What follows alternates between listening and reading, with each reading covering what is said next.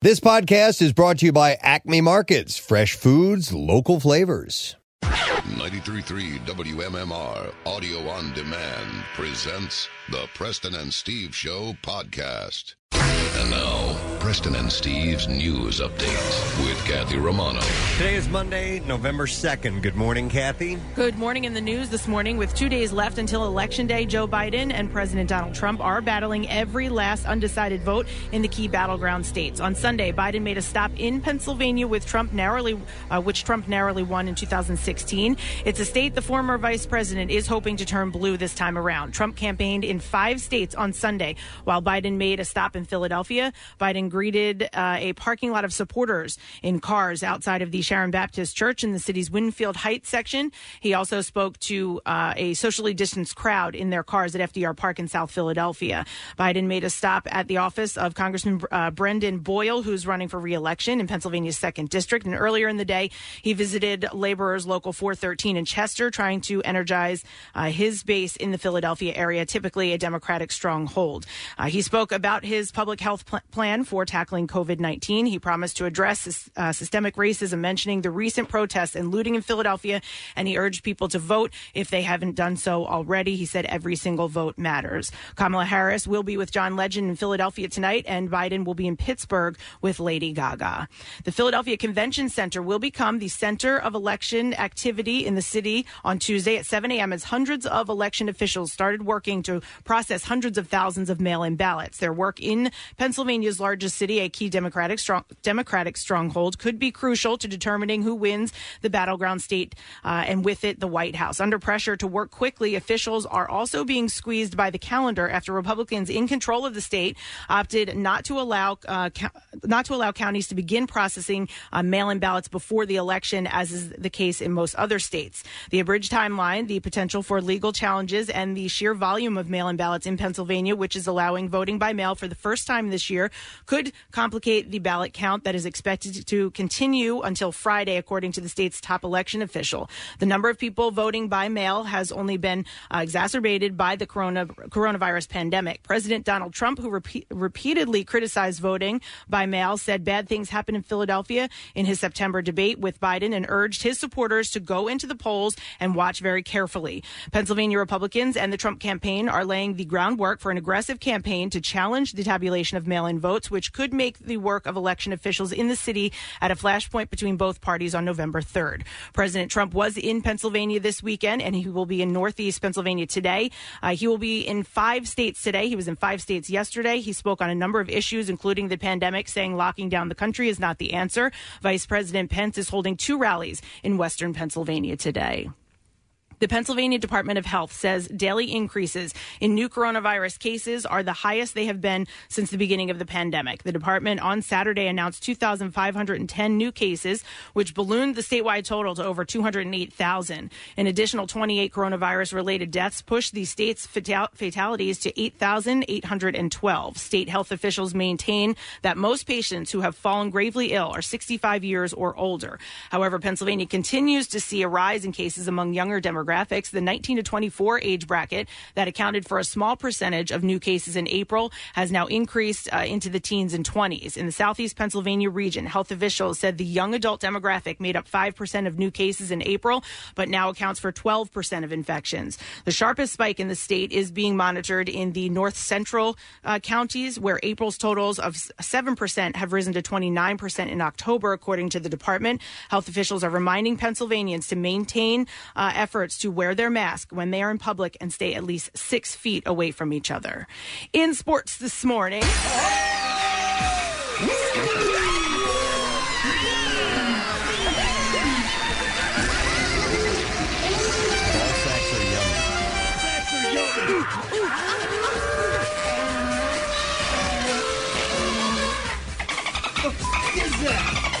In Sunday Night Football, the Eagles beat the Dallas Cowboys in an ugly Yeah. 23 to 9 win. The first place Eagles have their first two game winning streak of the year against two teams that are 3 and 12 and 3 4 and 1 halfway through the season.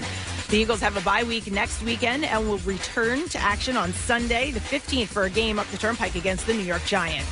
In other football news, the Pittsburgh Steelers are the NFL's last undefeated team and improved to 7 0 after rallying to beat the Baltimore Ravens 28 24. Pittsburgh will stay on the board for the third straight week next Sunday as they head to Dallas to face the Cowboys. In Monday Night Football, Tom Brady and the Tampa Bay Buccaneers will travel to the Meadowlands to take on the Giants. Kickoff tonight is set for 8:15.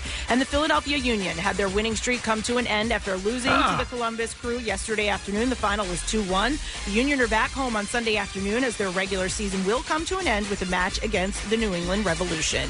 And that's what I have for you this morning. All right, thank you very much, Kathy. Back from a weekend. Here we are, returning for a new week. Brand new you, brand new everything, including a new Word of the Week prize. And we have three bottles of the double gold award winning Revivalist Botanical Gin. Wow. Voted number one best craft gin distillery in America by USA Today, by the way. We're also going to give you three bottles of Resurgent Young American Bourbon, which is very yummy. In fact, by happenstance, I'm wearing their Ah, shirt today. yes, you are. I didn't even realize that this was the prize. I was And like, I'm- "Are you shooting a video?" Today? I'm wearing the or- revivalist shirt. No, I was I was out at their distillery not that long ago, and they gave me a couple shirts, which is cool. And so we're also going to give you three bottles of Preston's quarantine cocktail. Really? Yes. Oh which I wow, was- man. We made a video for it. Yeah, everyone's raving about it. I'm telling you, it is. It's so yummy. It's dangerous. It's like it's one of those where you you're like, I need to slow down now. This tastes too good because it's got apple cider in it. and It's Uh-huh. got uh, obviously the the uh, revivalist uh, bourbon in it, uh, but it also has some lemon and uh, ginger ale, and in it's fantastic. It is That's cool. excellent. It is a it is a wonderful uh, cocktail for this time of year because of the apple cider and everything. But I'm like, like I, I have to just stop at one. Your advice is to tap the brakes. You need to because Yeah. it tastes so damn good. So anyhow, we're going to give you three bottles of each one of those for the uh, word of the week, which is pretty cool. So signature cocktail is uh, the capper on that. Uh, so we'll do the letter of the day at the end of the show. We'll do that each day this week, and then on Friday we'll give away. Uh, the booze as the prize pack. So obviously, got to be at least 21 in order to win that.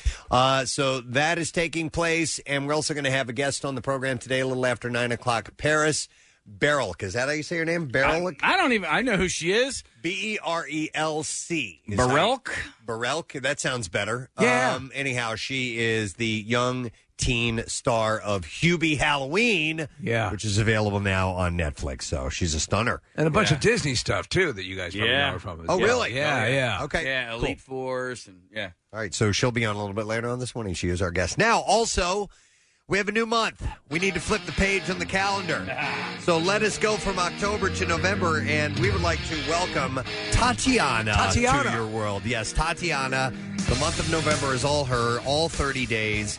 And she was very excited about this. I saw a um, Instagram post yesterday that uh, she was psyched about the fact that it has finally hit November.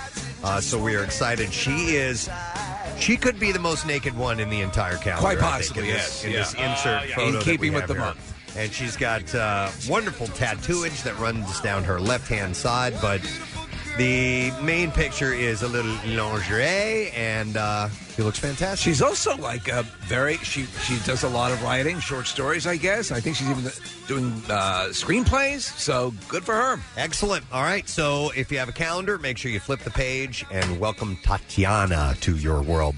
All right, we have these things and more taking place today. We're going to take a break, come back in a second. I have a big, big stack of entertainment stories to run by you, as well as a stupid question to give some stuff to you. So stay with us. The sun is coming up, the day begins, and uh, we're in it together. We'll be right back.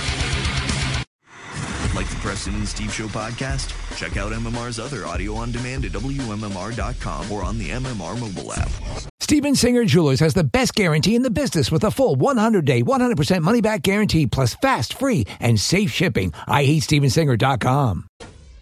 Back with more of the Preston and Steve Show podcast. All right, let's do a stupid question giveaway a $50 Bonefish Grill gift card. The question I have for you this morning is of course we had the uh, the full moon on Halloween and that was the blue moon because we had two in the month Right. within the month. Now, November when there's traditionally a full moon, which there is in November, it is called a what? November's full moon is traditionally called what? It has a name. 215 263 WMMR. Let's see if you know the answer to that. November's full moon is traditionally called what? 215 263 WMMR. Go through some birthdays today while we're waiting for that Monday, November 2nd. Birthdays include Stephanie Powers, who played Mrs. Mrs. Hart. Hart. Yeah, Jennifer Hart on Heart to Heart. I really don't know anything else that she was in person. Uh, she was in the Girl from Uncle, I believe, as well. Uh, Okay. So she was. Uh, they had a series called The Man from Uncle, and I believe she was the girl from Uncle. But probably her most famous role is as Mrs. Hart. Mrs. Hart. She's gorgeous. Uh, I smell a toilet seat. I know I'm not supposed to. I'm a bad boy. That I'm was, uh, such a bad boy. That was Max, her uh, butler. This is uh, the intro, and you'll understand. This is my boss, Jonathan Hart. Self-made millionaire. Uh-huh. He's quite a guy. Quite a guy. Hang on. This is Mrs. H. She's gorgeous. She's gorgeous. Jesus Christ. So the air conditioning unit sits right outside her window. If I get up on my knees, I can pleasure myself below window level. She has no clue. She just thinks I'm doing the hedges. Oh, I'm doing the hedges all right. I'm doing them real good. Uh, she was pretty much a stunner, though. Definitely a beautiful she woman. is. If you, I, I bring it up all the time because it was part of a. It was called the greatest TV show ever, or whatever the hell the. I think that was the framing of it, and they remade the intros of all these classic '70s and '80s uh, shows, and um, Amy Poehler played her in the opening credits to Heart to Heart, yeah. and it's effing hilarious. Wow. And the idea was they, they were super duper rich, but they like to solve crimes. They like to solve crimes. They uh, just on their own. They were they were uh, amateur detectives. You know what they call people like that? What? Mm-hmm. Morons. She's seventy eight today. You also have uh, Carter frickin' Beauford, Whoa! drummer of Dave Matthews Band. Uh, the guy is a machine. Uh, I remember. Okay, so let's go back probably nineteen years, or uh, it's Yeah, at maybe least. the second year of the camp out for hunger. And I was, I was familiar vaguely, and you had a video of Carter Beauford on that you VHS. showed me. Yeah. I was like, holy hell! Yeah, It's It was- called it was under a- the under the table and drumming is his uh, his uh, drum instructional uh, um, series. Yeah. And, yeah, he's he's amazing. Uh, he's just uh, uh, he just he's very very fast and powerful and creative and everything that you want from a great drummer. I've, I've I put together I, in my mind. I think I know why we've never gotten him on the show, and we've tried a couple of times. He's afraid of a computer. He's a drum off against you. He's afraid of that. You know, yeah, it's a little intimidating. No music from uh, Well, uh, so I have this, and I think it's the one that you like. Okay, well, hit it. Yeah. Here we go. Um, that's not it. No, this is just. Uh, you like the end of one of the ants DMV marching songs. at the end and the live version. He really goes nuts. Yeah. So all Uh, right, maybe anyhow. it would be under Carter Beauford. Don't worry about then. it. He's 62 Yeah. today. Uh, Bobby Dahl, the uh, bassist of Poison, celebrates his birthday today. He is uh, 57 years old. Poison's guilty pleasure. They're Yeah, fun. yeah. They're, you know. They're almost uh, self parody. It's just kind of throwaway hard rock music, but it was uh, uh, of a time. It was just fun Yeah. music, and that's pretty much girls like sums up the whole band. Yeah. So Bobby Dahl celebrates his 57th birthday today. You also have David Schwimmer of Friends. He is uh, turning 54. Ross is. Uh, 50. Do you want to look at these ahead of time? here? I'm sorry, I should have shown them. Dude, to get you. off my ass, man! I just, I'm a little behind today. Sorry. normally, I, What's I, going I was on over serious there? about saying, do you want to take a look normally, at these? normally I do that, but for some reason, I'm a little bit behind today. Okay. Yeah? Uh, I was getting the the heart to heart, and then as soon as I got that, All right, then I you went wasn't on to the supposed to next reveal one, this, and- Preston, but Casey's been baking muffins for you this morning. Aw. All right. Well, don't worry about it. We don't. I- I'm not playing anymore today. We're done. All right. We'll just do the clap part. One, two, three.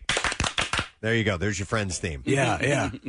David Schwimmer's 54. That's him. Uh, singer and songwriter. I added him to this list. I really was not familiar with him until the Eagles documentary, that, that uh, really lengthy documentary that came out. J.D. Souther. Yes. Uh, and he and Don Henley and the group worked very, very closely together w- writing songs. Uh, but also, uh, he wrote songs for uh, and with uh, James Taylor and Linda Ronstadt, you know, that whole crew. Yeah, kind of. I, I don't know if you call him California a crew. gun for hire, but he said he definitely collaborated with a lot of great people with a lot of great music. Mm-hmm. Um, and he apparently was an actor on the show Nashville too, so he's 75 today. Uh, you also have Reginald Fieldy Arvizu, who is the bassist of Corn. A lot of bass players celebrating birthdays today. Well, November is traditionally a bass players month. He's uh, 51. I even skipped a couple of bass players, so uh, so he is celebrating his. 51st He also birthday. plays a mean cymbal, He plays, man. uh, the ride A cymbal. Crazy ride cymbal player, this guy. This guy. Listen, I don't know corn, all right? Uh, your I, you know favorite what? I know program? this one. I know this one. There we go. There's probably bass being played right here. There is bass. All right. cool. Uh, happy 51st to Reginald. Uh, it's also Jervis's birthday today. Play the thing to friends. Jervis of Survivor. No, we're not. We don't need it. Oh God damn it. What? Okay. Nothing. No, no, no. I just hit the wrong button. I, I'm having an off morning, all right? So I'm going to play Survivor. The band Survivor instead of the theme from the show Survivor because that'd be a pain in the ass. to find, I'm sure. Oh, there it is. Okay. Jervis is uh, 50. Did he ever drop a me Yeah. blowing out a nut, screaming that? Yeah, he said, "Oh, I felt that in my sack." I don't have that anymore. That one was. Felt that in my sack. And then the last birthday is rapper and actor Nelly. Nelly. Whoa, Nelly. Uh, his real name is Cornell Haynes Jr. Ah. Cornell's a pretty cool name. Did he go to your high school, or he's from? No, your- no, he's just from St. Louis. Uh, so he and the, his crew are called the St. Lunatics. Uh, so he celebrates his uh, 46th birthday today. My wife loves Nelly, loves this music. This is her jam, right? Oh, here. yeah. Yep. All right, let's see One more, if- Chris. uh, Oh. oh, I, you know what? He was on my list. I don't Yeah. know why Oh, I didn't say it. Pat Croce. Oh. Celebrates his birthday today. And, uh, God, but we had Pat on the show a gazillion times back in the day when he was president of the Sixers and uh, was just Last time here all the time. Uh, does he even still have a house here? Do we I know? think he's building like a, a mega house, He right? lives in a cabin out in Bucks County, Okay. in like Upper Bucks County. like a cabin or a cabin. no, like a cabin, like like a glorified cabin. okay.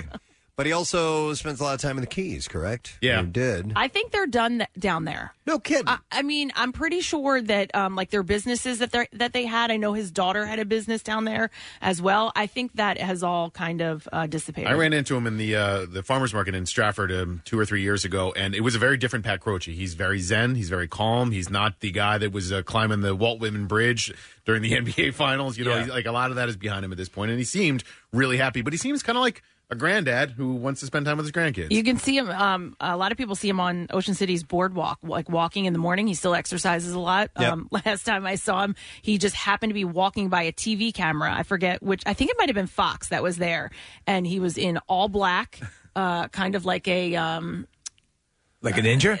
no, not like a ninja, but like it was just very like flowy and Oh, really? you know, Like- kind of like like, a- like what a- Nick's talking about. Almost that like whole, a priest, like a zen. yeah, like okay. a zen, and he was just walking down. Like I a mean, Buddhist. but still, you know, energetic. He waved, Sure. said hi, but he just happened to be walking by. So I guess they still have their houses in Ocean City too. all right. Well, listen, if you see Pat today, tell him the Preston and Steve show said happy birthday. He's six years old today. All right, let's see if we can get an answer to the super question. Uh, November's full moon, moon is traditionally called what? And I will go to Cindy to see if she knows the answer. Good morning, Cindy. Good morning. I'm going to say the beaver moon. Uh, It's a beaver moon. yeah. Yeah. Hang on a second, Cindy. Uh, we're going to get your information one more time on that case, if you don't mind. I love it. Uh, the beaver moon is what it's called because in the colonial It's all era, matted and wet. this was the month to set one's beaver traps before the swamps froze and beavers retired to their lodges to ensure a supply of warm winter furs. Nice beaver. So that's where that comes from. Thank God it's not that time anymore. All right, we'll go through uh, the box office. Uh, number one was the movie Come Play. Uh, and I don't even know what that movie Is is. that a horror movie? Uh, You got a uh, I got a mug. you for got a it. mug for that, Preston, on Friday. They gave us M and M's for it, Preston. So okay, then, uh, but I don't know anything about it other than they send nice M and M's. Uh, killer sends mugs full of M and M's to his victims. Second was Honest Thief, War with Grandpa at number three, followed by Tenet, The Empty Man, Hocus Pocus, Nightmare Before Christmas. Uh, Halloween was number eight. Then you had Monsters. followed by number 10, which was Spell. So that was your actual box office this weekend. And the big entertainment news and sad entertainment news was the fact that Sean Connery passed away. He was 90 years old. Uh, in 2000, Queen Elizabeth had knighted Connery. His family confirmed his death and noted that he died in his sleep in the Bahamas. I had seen a story that he was suffering from dementia. Yeah, I- we had asked, I think, just a couple of weeks ago, and I had asked, had anyone seen any pictures of him or anything? And they kind of really put the clamp on stuff pertaining to him, and he was just living down there, and obviously was not in the best of condition, but he passed in his sleep with his family. And, yeah, unfortunately, when it's dementia or something that you kind of wither away. Yeah, it's, yeah. It's really sad. So, but um, you know, I didn't realize his very last appearance on screen was uh, League of Extraordinary Gentlemen in 2003, uh, which I love that movie. It was a great role to go out on. Ton of great stuff. Uh, in a statement on Saturday, Bond producers Michael G. Wilson and Barbara Br- uh, Broccoli had said Connery was, quote, and shall always be remembered as the original James Bond, whose indelible entrance into cinematic history began when he announced those unforgettable words, the name is Bond, James Bond. We have a, uh, a montage of some clips of him saying the immortal line. In fact, I believe his uttering of that line in the original Doctor No is considered the most iconic film line of all time. I admire your luck, Mr. Bond. James Bond. Who are you? Bond. James Bond. Who are you? My name is Bond. James Bond. Hello again. I do owe you an explanation. My name is Bond. James Bond. Somebody playing Galaga in the background? That's from uh, Never Say Never Again, and they actually do have a sequence with a video game where Uh-huh. he uh, he faces off against Klaus Maria von Brandau or whatever the hell the guy's name is. But uh, that was the one where they that was the year where they had two Bond movies released at the same time. There was one with Roger Moore and one with uh, Sean Connery. Uh, they continue to say he revolutionized the world with his gritty and witty portrayal of the sexy and charismatic screen agent, secret agent. Uh, he is undoubtedly largely responsible for the success of the film series, and we shall be forever ever grateful to him. You know, he wasn't the first person to play Bond, though.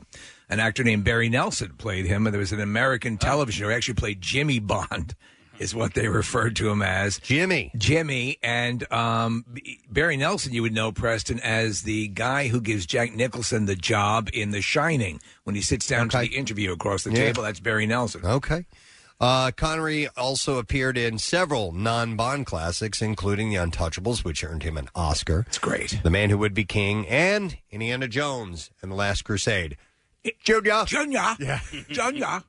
Junior. Uh, Some words were a little difficult for that Scottish brogue. That's right. Back horse the dog now, Junior.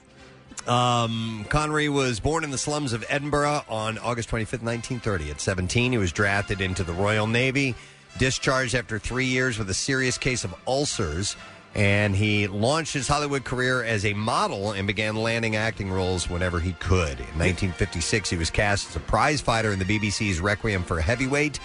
His star making role was uh, 1962's Dr. No, the first of his Bond films. And in 1999, he was selected as People's Sexiest Man of the Century. Wow. Yes. Well, that's a big accomplishment. That's huge. He's also in the movie. You ever seen the movie Darby O'Gill and the Little People?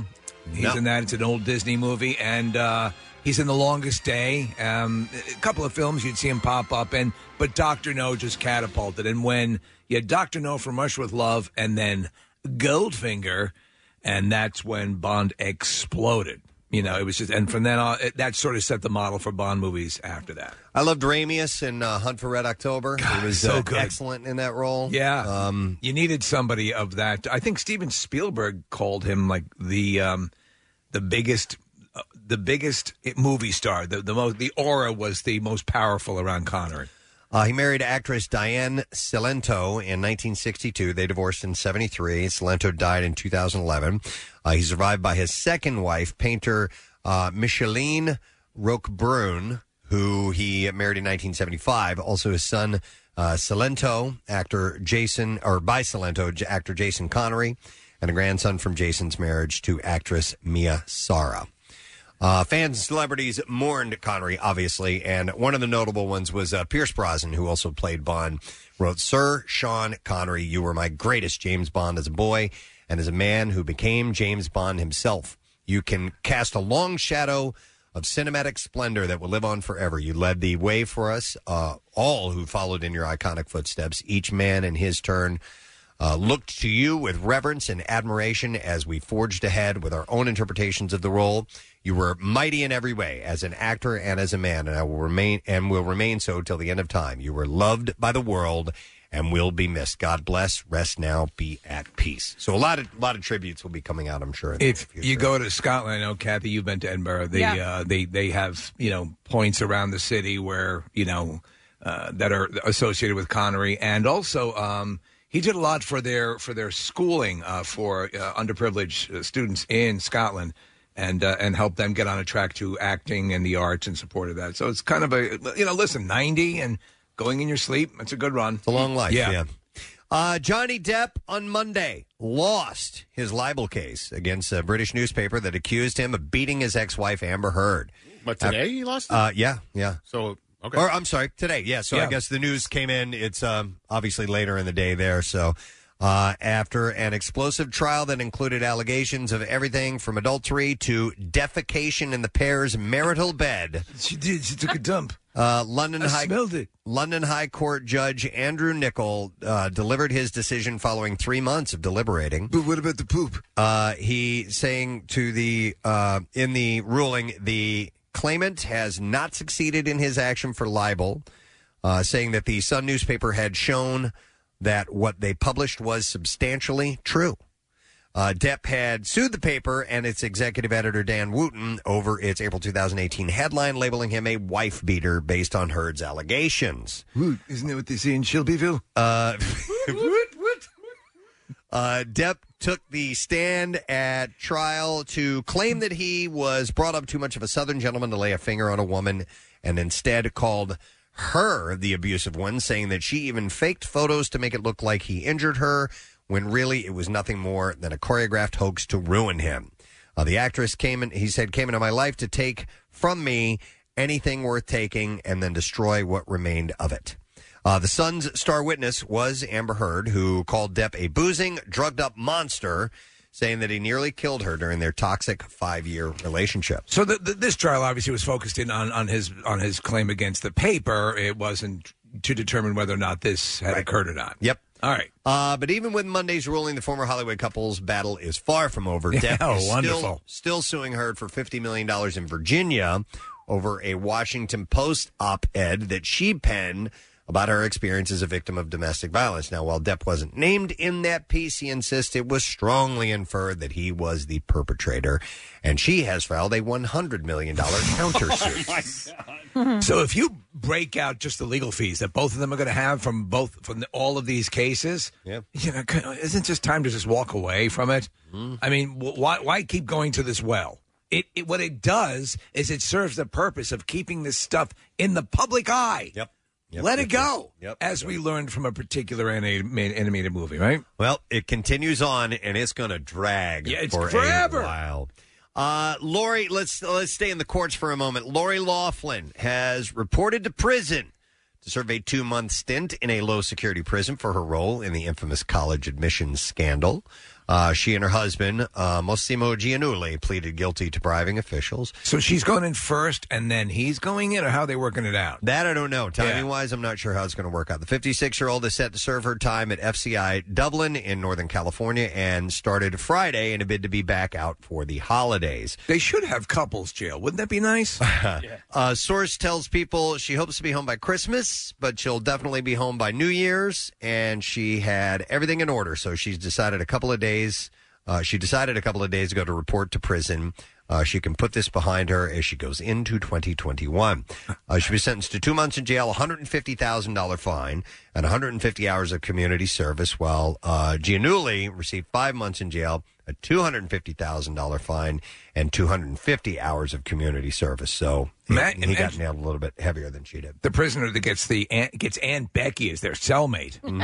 I wonder what she would have gotten had she pled guilty like uh, Felicity Huffman did from the get go. You know, Like probably ten days. Well, yeah, and, yeah, and, and, uh, even Felicity Huffman didn't even serve that. and far fewer legal fees, and you know, Oh, yeah. it just would have been. Um, I don't know, probably easier, and it would have been over by now. I think they also get a basket of cheer, Nick. Oh, all right. Yeah. Well, then there are upsides. Uh, TMZ reports that the prison calls for a wake up call of 5 a.m. Uh, it also requires her to make her bed and tidy her cell. What kind of hell is that?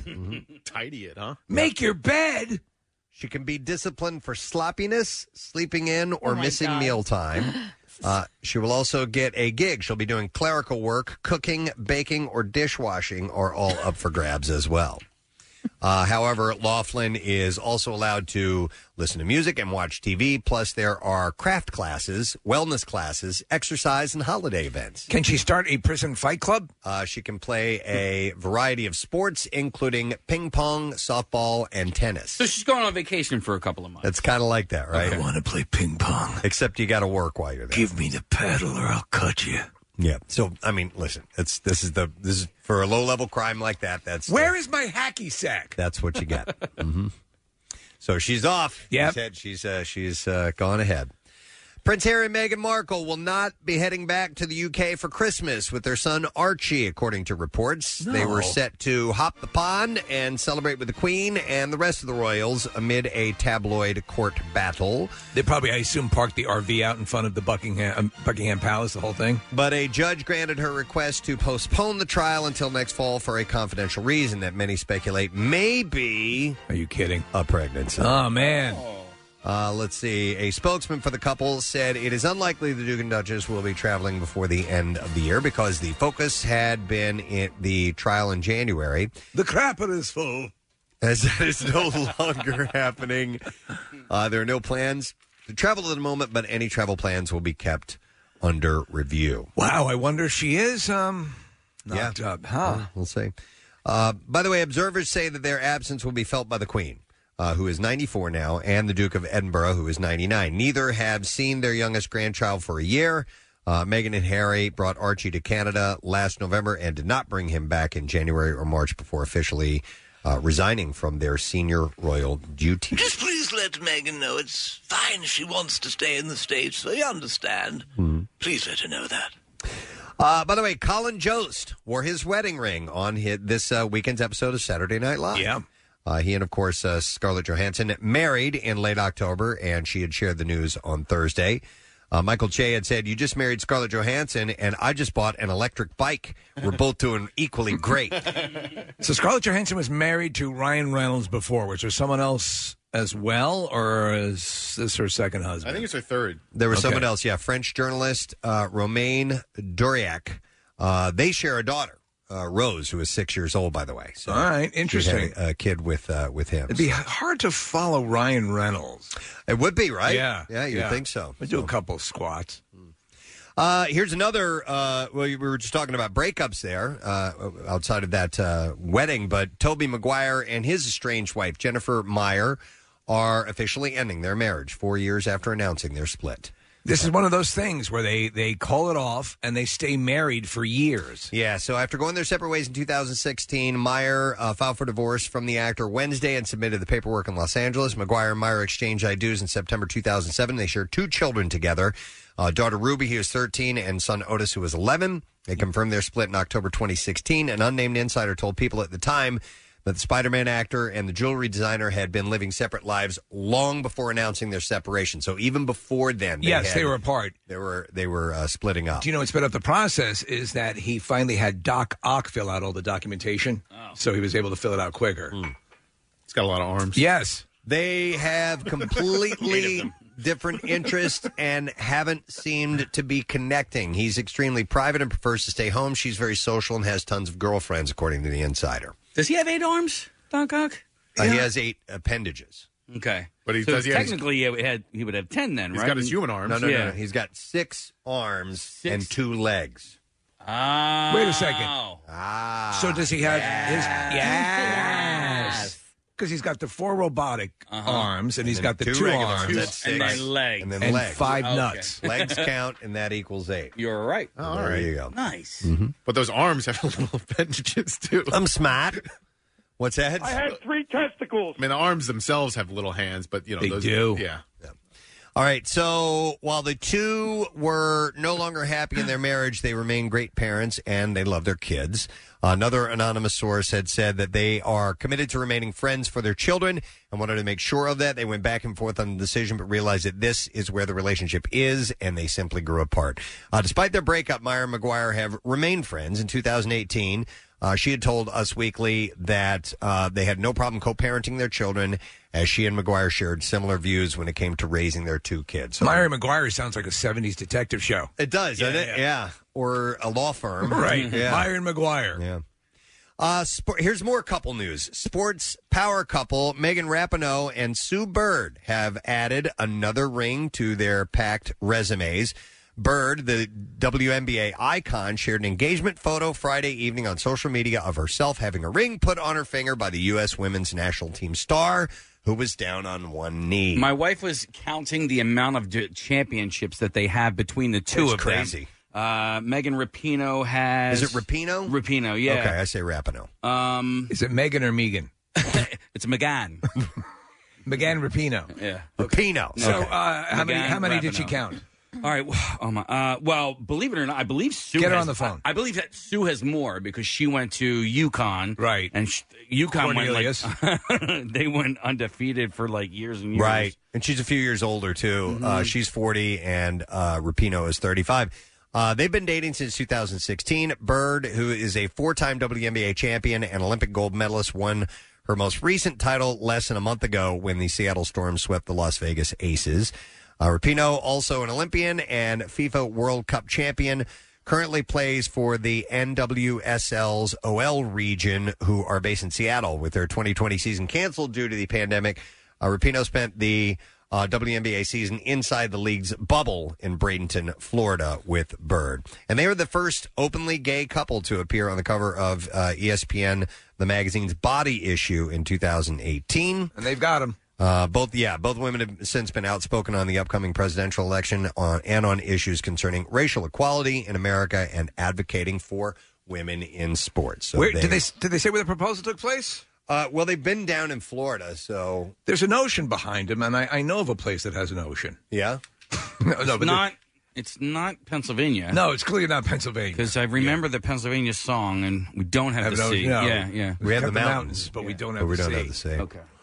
Justin Thoreau's neighbor will be held liable for trespassing on his terrace. Is this thing still going on? Yeah, this, has this been is- going on for years. An appeals court in New York ruled the record. This is according to the uh, ruling.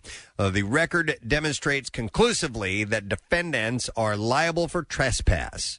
Uh, this is against their neighbor Norman Reznikow. And wasn't he claiming there was water damage or something? Something like that. Reznikow's uh, entries onto plaintiff's property to take measurements, move an item on Thoreau's property, take photographs, and confront workers were not necessary to abate a nuisance or address an imminent health hazard. Son of a bitch. Uh, Thoreau had sued him in 2017, claiming that uh, Reznikow harassed him and his then wife Jennifer Aniston. They have launched a one million dollar Reno.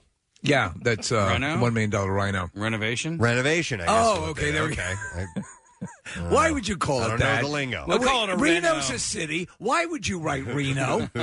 Why would you do that? And by the way, shouldn't he, when he gets in in front of the judge, shouldn't he have just said, "I wrote Simple Jack"? Uh, yeah, and that, would be that. Yeah. Uh, let me see.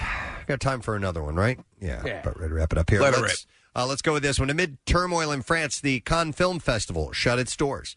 Uh, this came as France grieved a terror attack in Nice and prepared for a one month COVID lockdown uh, three days before the event began. Really, not the atmosphere to celebrate it. Right. France uh, launched a nationwide 9 p.m. curfew, forcing organized, uh, th- forcing or- Reno. organized to jettison plans for galas. What the hell? Does that Welcome mean? to Moscow tonight. and forcing local hotels to improvise. For to forget Reno to make with the, not the film to run. I don't know who's writing this crap. I just don't know. now over to Leonid with weather. hey, have they made any announcements about uh, the Golden Globes or Oscars for next year? Because they can't have them, right? I mean, uh, no, they're going to go ahead with them. Uh, there's been so little released, though. I, I don't Yeah. know how that they'd be. They're able to actually do it. They've extended the uh, boundaries, if you will, Yeah, if I I, mean, may. Streaming stuff, I Streaming, suppose. Yeah. Uh, it And just- also stuff that people are just thinking about. Okay. Producing. Best picture I dreamt For best thinking about producing a movie. I mean, if you won this year, it's kind of an asterisk, right? Like it, it seems a little cheapened because just there's just been fewer movies released. I don't know. Well, home movies will be up for nomination as well. So. that would be great. Here's my cat TikTok drinking out of the videos. toilet. For cellophane over the toilet. right, right. I love that. All right, let's get to the clips. Here we go. In the new film Clouds, a young musician with terminal cancer follows his lifelong dream of making an album, but little does he know how popular it will become. In this clip, director Justin Baldoni talks about casting Finn Argus as Zach Robiak. Here we go. I didn't know if I could make the movie when I was casting because I didn't know if I would ever find Zach. And Finn had to come in four or five times. Other people started to see it before I did. By the time I was like, I think this is the guy, but I'm not sure, I sent his audition tape to Laura and to Sammy and to Amy. And they all came back saying, I have chills. And that was what I needed. I couldn't do it alone. Is this? Uh, Clouds is available to watch on Disney Plus now. Here's the next clip. TV's longest running game show, The Price is Right, returns with new primetime specials with COVID 19 protocols in place. In this clip, host Drew Carey discusses debuting a new beard. To be honest, a lot of this stuff about COVID, if you haven't been sick, it's kind of been a little bit of a blessing in disguise to be shut down so much because I had a lot of time for introspection, a lot of spiritual growth this uh, this summer. Part of me wanted to reflect it with a different look, and I kept it. You know, uh, he looks good with the beard. He does. It's a great. That's a good look for him. I, I watched the. Uh, I've watched it uh, in its new primetime setup, and they're properly socially distanced, and everything is good, and they've got all the, the fun stuff. But you know what? He's just not as good as Bob Barker. Oh no, He not is not just nearly. as good. I, I Bob was so charismatic Yeah. in his delivery, and uh, Drew does it a little pared back, and it just it doesn't have the same Doesn't punch. pop. Yeah. Uh, the Price is Right at night airs tonight at eight, and that is on CBS. And that's all I have for you. It was good. Thank you, for man. Monday. You kidding me? I appreciate it. All right, so we're going to take a break. We are going to get into the nitty gritty of it all this morning, and it is a Monday, new week, new word of the week. We'll tell you about that stuff and more when we get back. Stay with us. Freshen up your look with a fall merch update at MMR's Rock Shop. Head to WMMR.com and grab the latest hoodie or winter hat. For all you Halloween heads, hit up aisle one for a flurry of ghostly face masks. They'll get you right in the spirit and work nicely if you're one of those this is my costume kind of people. Plus, gift cards, t shirts, hats, and coffee mugs for a unique gift for that person who has everything. The Rock Shop at WMMR.com. Everything that rocks your wardrobe and more. Just want to let you guys know that two weeks from today, Oh my gosh. we start broadcasting live at Xfinity Live, the Camp Out for Hunger, a little bit earlier than uh, years past. And yes, two weeks from today, we will begin. It's going to be a different story. It's not going to be throngs of people and uh, crowds gathering, but we will have a drive up and drop off and hopefully some photo opportunities and things like that for you to share. That'd be wonderful. Help get the word out, but it's going to be. You know, mainly focused on the fundraising. Uh, we will still continue to do a radio show, obviously live on location, because that's what we're planning on doing. But a little less of the circus type atmosphere, just because of the scenario this time around. We But- can. more so than ever, we need your donations. And you can get a jump on it with the uh, Acme Head Start program. Uh, you can stop by and make donations there, cash donations at Acme. It's real easy. They'll tell you about it when you get there. Um, but we will be taking, it'll be doing a, a drop off session while we're at the Camp Out for Hunger. And I've been getting a lot of great feedback of people that are. uh, uh, doing, you know, having their own uh, food preparation, Yes. food drives, and, and getting set for that. So we're That's looking forward to awesome. it, man. And in fact, our friend uh, Brian Miller from uh, Course Photography has started a countdown by posting photos that he has taken at the Camp Out for Hunger. Brian is an outstanding photojournalist and. The first one is one of my favorites. and this is from last year. it's like a breaching whale. This is Casey was in what what do you call it? Is it an It's an endless, endless pool? pool, yeah. There's an en- endless pool that we had actually brought there and filled up and set up on location. And Casey was doing, uh, trying to do a certain timed lapse, I believe, or what was it? Yeah, so it was uh, the fastest the current that they have, I think, for like a full minute or something like that. It was it was Bill Weston's idea to do this. Bill Yeah, hated it. he hated Yeah, it, Bill yeah. Burns, it it was his idea. Oh, Bill Burns hated hated it. it. Yeah, Mm-hmm. he hated it even more. Sales department, yeah. It, it was fun. I thought I it was thought it was fun. awesome. And So you, did I. You did like you did really well, right? Well, you, you did know, whatever the oh, challenge was. Shucks, thanks. Yeah, we It should probably doesn't get them mean I back like out. you. uh, so it's it's Casey breaching up out of the water, and it's a moment in time captured. It's perfect. It's beautiful. It's like straight out of National Geographic. Yep. So, and in fact, we're looking at video of this right now. The steam was rising. It was cold out, obviously, Yeah. and uh, actually, it looks really cold out that particular day. I'm. cur- oh, we saw butt crack. Yeah. All kinds of stuff. So. It's going to have a different appearance, but man, we need your help more than ever. So, uh, details at WMMR.com, but I can't believe it's, dude, two weeks away. What the hell? Wow. I'm not ready. I'm not ready either. No, I'm thinking no, the but I mean, listen, exact same thing in my mind. We have no option, and No? we're gonna. We, we know that you're gonna be there uh, with us to do this because it has to get done. Mm-hmm. Yep. All right. So, like I said, get the details at uh, WMMR.com. Uh, we are approaching the end of 2020. Thank God. We're only a couple of months away. It's been a weird year, obviously. I saw this interesting article on listverse.com. I like that site. I do too. Yeah. So it, it piqued my interest because the uh, article title was Top 10 Really Good Things About 2020. Yeah, please. Okay. But the fact that they could put together a list of five, but let's go for I know, it. I know. So let's see what you guys think about these. And I haven't gone through and, and looked at everything because it was a lengthy article, but I have the basics uh, here. So uh, number 10, we'll, we'll do 10 to 1. Bill, sorry. I about don't like that. I know. he hates Sounds desperate. Hates it. Wasn't that one of the framing of the? No, uh, no, was no. when- no, it was when you when- take ten callers, 10 callers. when you're Sounds- giving away ten things at a time. Oh, like, that's like when you desperate. have, like when you have three hundred movie passes to give away, he wants you to do one at a time. Because it makes us sound desperate that we Yeah, have so, so many. Mm. makes if you we're giving sound away 10. God, the things that he focuses on sometimes uh, just I think we- that could be a list. Oh, it could be. It could Oh, be. no. The first time I realized it was when we did the hot sauce thing with Joe, and and it smelled bad, and he was he wouldn't let it go, and I'm like, dude, we're still doing the show, okay? Can we worry about this later on? No, the the soup is what got me. I thought he was joking. Oh, I- like when I he know. didn't once we People were could spill it.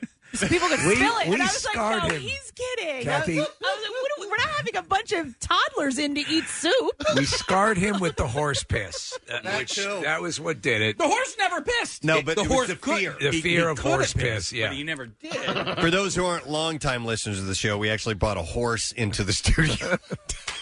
Miniature horse. Yeah, It was a Shetland pony, wasn't a but- Clydesdale. Yeah, but we did bring it up in the elevator. Yeah, we didn't think it. We didn't think it through. Yeah. it worked out though. We probably should have thought about the weight uh, issues. That was fine. Yeah. It was anyway, fun. It was for En- my enough of birthday. that. Hey, Everyone this isn't about- survived. this isn't about Bill. No. it's about good things that have happened in 2020. So let's get to this. Number 10 on this list: pet adoptions have increased dramatically.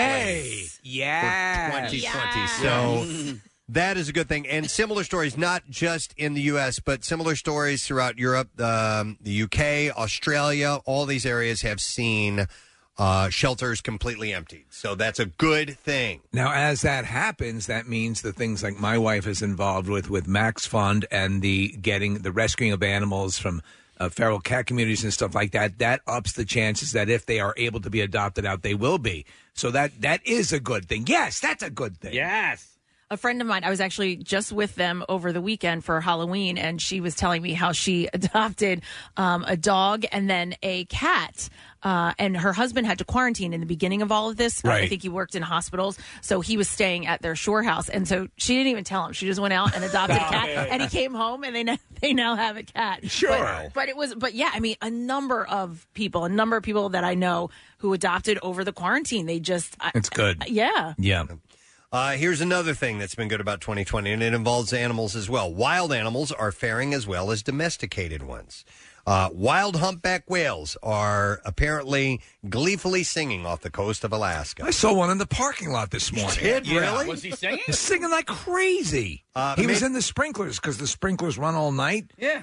Uh, so it says here that according to uh, Dr. Michelle Fournette, director of Sound Science Research Collective, said it's the first time in human history that we've had the technological ability to listen to these whales in a meaningful way without us interfering. Now, back on land, many species are enjoying some long, limited elbow room. Just weeks into widespread lockdowns, uh, Sika deer began roaming outside their normal habitat in Sika Nara, deer? Japan, and wild turkeys started congregating in a park in Oakland, California. That's what I was- Sorry. Go ahead. No, go ahead. Jackals in Tel Aviv, goats in Istanbul, and even a uh, sea lion near Buenos Aires have all reveled in our retreat from the landscape. Well, I don't know what to say to that. I don't either. There's a lot of, but it's going on around worldwide. So there's a lot of different uh, animals that are starting to enjoy getting, uh, uh, being a little more fruitful. It seems like. All right, here's another thing that might be good for uh, 2020. Eloping is making a comeback. So You people guys are know- starting to do that more often. Yeah. Uh, you guys yes. know anybody that is eloped? Like No. per- personally? Per- okay. No, but did you see that uh, former intern Jinx got married on Friday night? Yes, she Rachel? did, and she Rachel looked Lee, yeah. lovely She and- looked gorgeous. She had a black dress, which I thought was really cool. People are doing weddings however they see fit and however they want to this year. And, Wait, uh, so did uh, Christy Harrison. Remember her? she got married this weekend. Yeah, she got married on Friday. Who's Christy Harrison? She was an intern of ours a long, long time ago. Um, With- when Joe was here, intern Joe was here. Yeah. And, Yeah. and, Yep. You show her a picture and you'll. Yeah, and then you and you won't recognize her. Right. No, you will. Yeah. Uh, so anyhow, yeah, not being able to plan large weddings and not at- attending them and all that stuff. So that is made for eloping. So that can be a positive thing. Also, uh, now this is interesting that it puts this in here. Divorces are rising. Ah, Okay. That's do a they positive. cancel each other out? Are they running neck and neck? It's a good question. Uh, from March through June 2020, the number of people seeking divorces was 30% higher than compared to 2019. At first glance, this is bad news since ending a marriage is nobody's idea of fun. Uh, as with uh, nearly everything in 2020, a driving force is COVID 19, with couples cooped up for extended periods of time. Some are realizing the person they married is not worth waiting for death to part ways with. Uh, experts contend the combination of stress, unemployment, financial strain, Illness and homeschooling children have placed significant strain on relationships. Uh, however, COVID isn't really the cause of divorce, or rather a catalyst. Uh, putting two people who really don't belong together in close quarters forces them to show each other their true colors.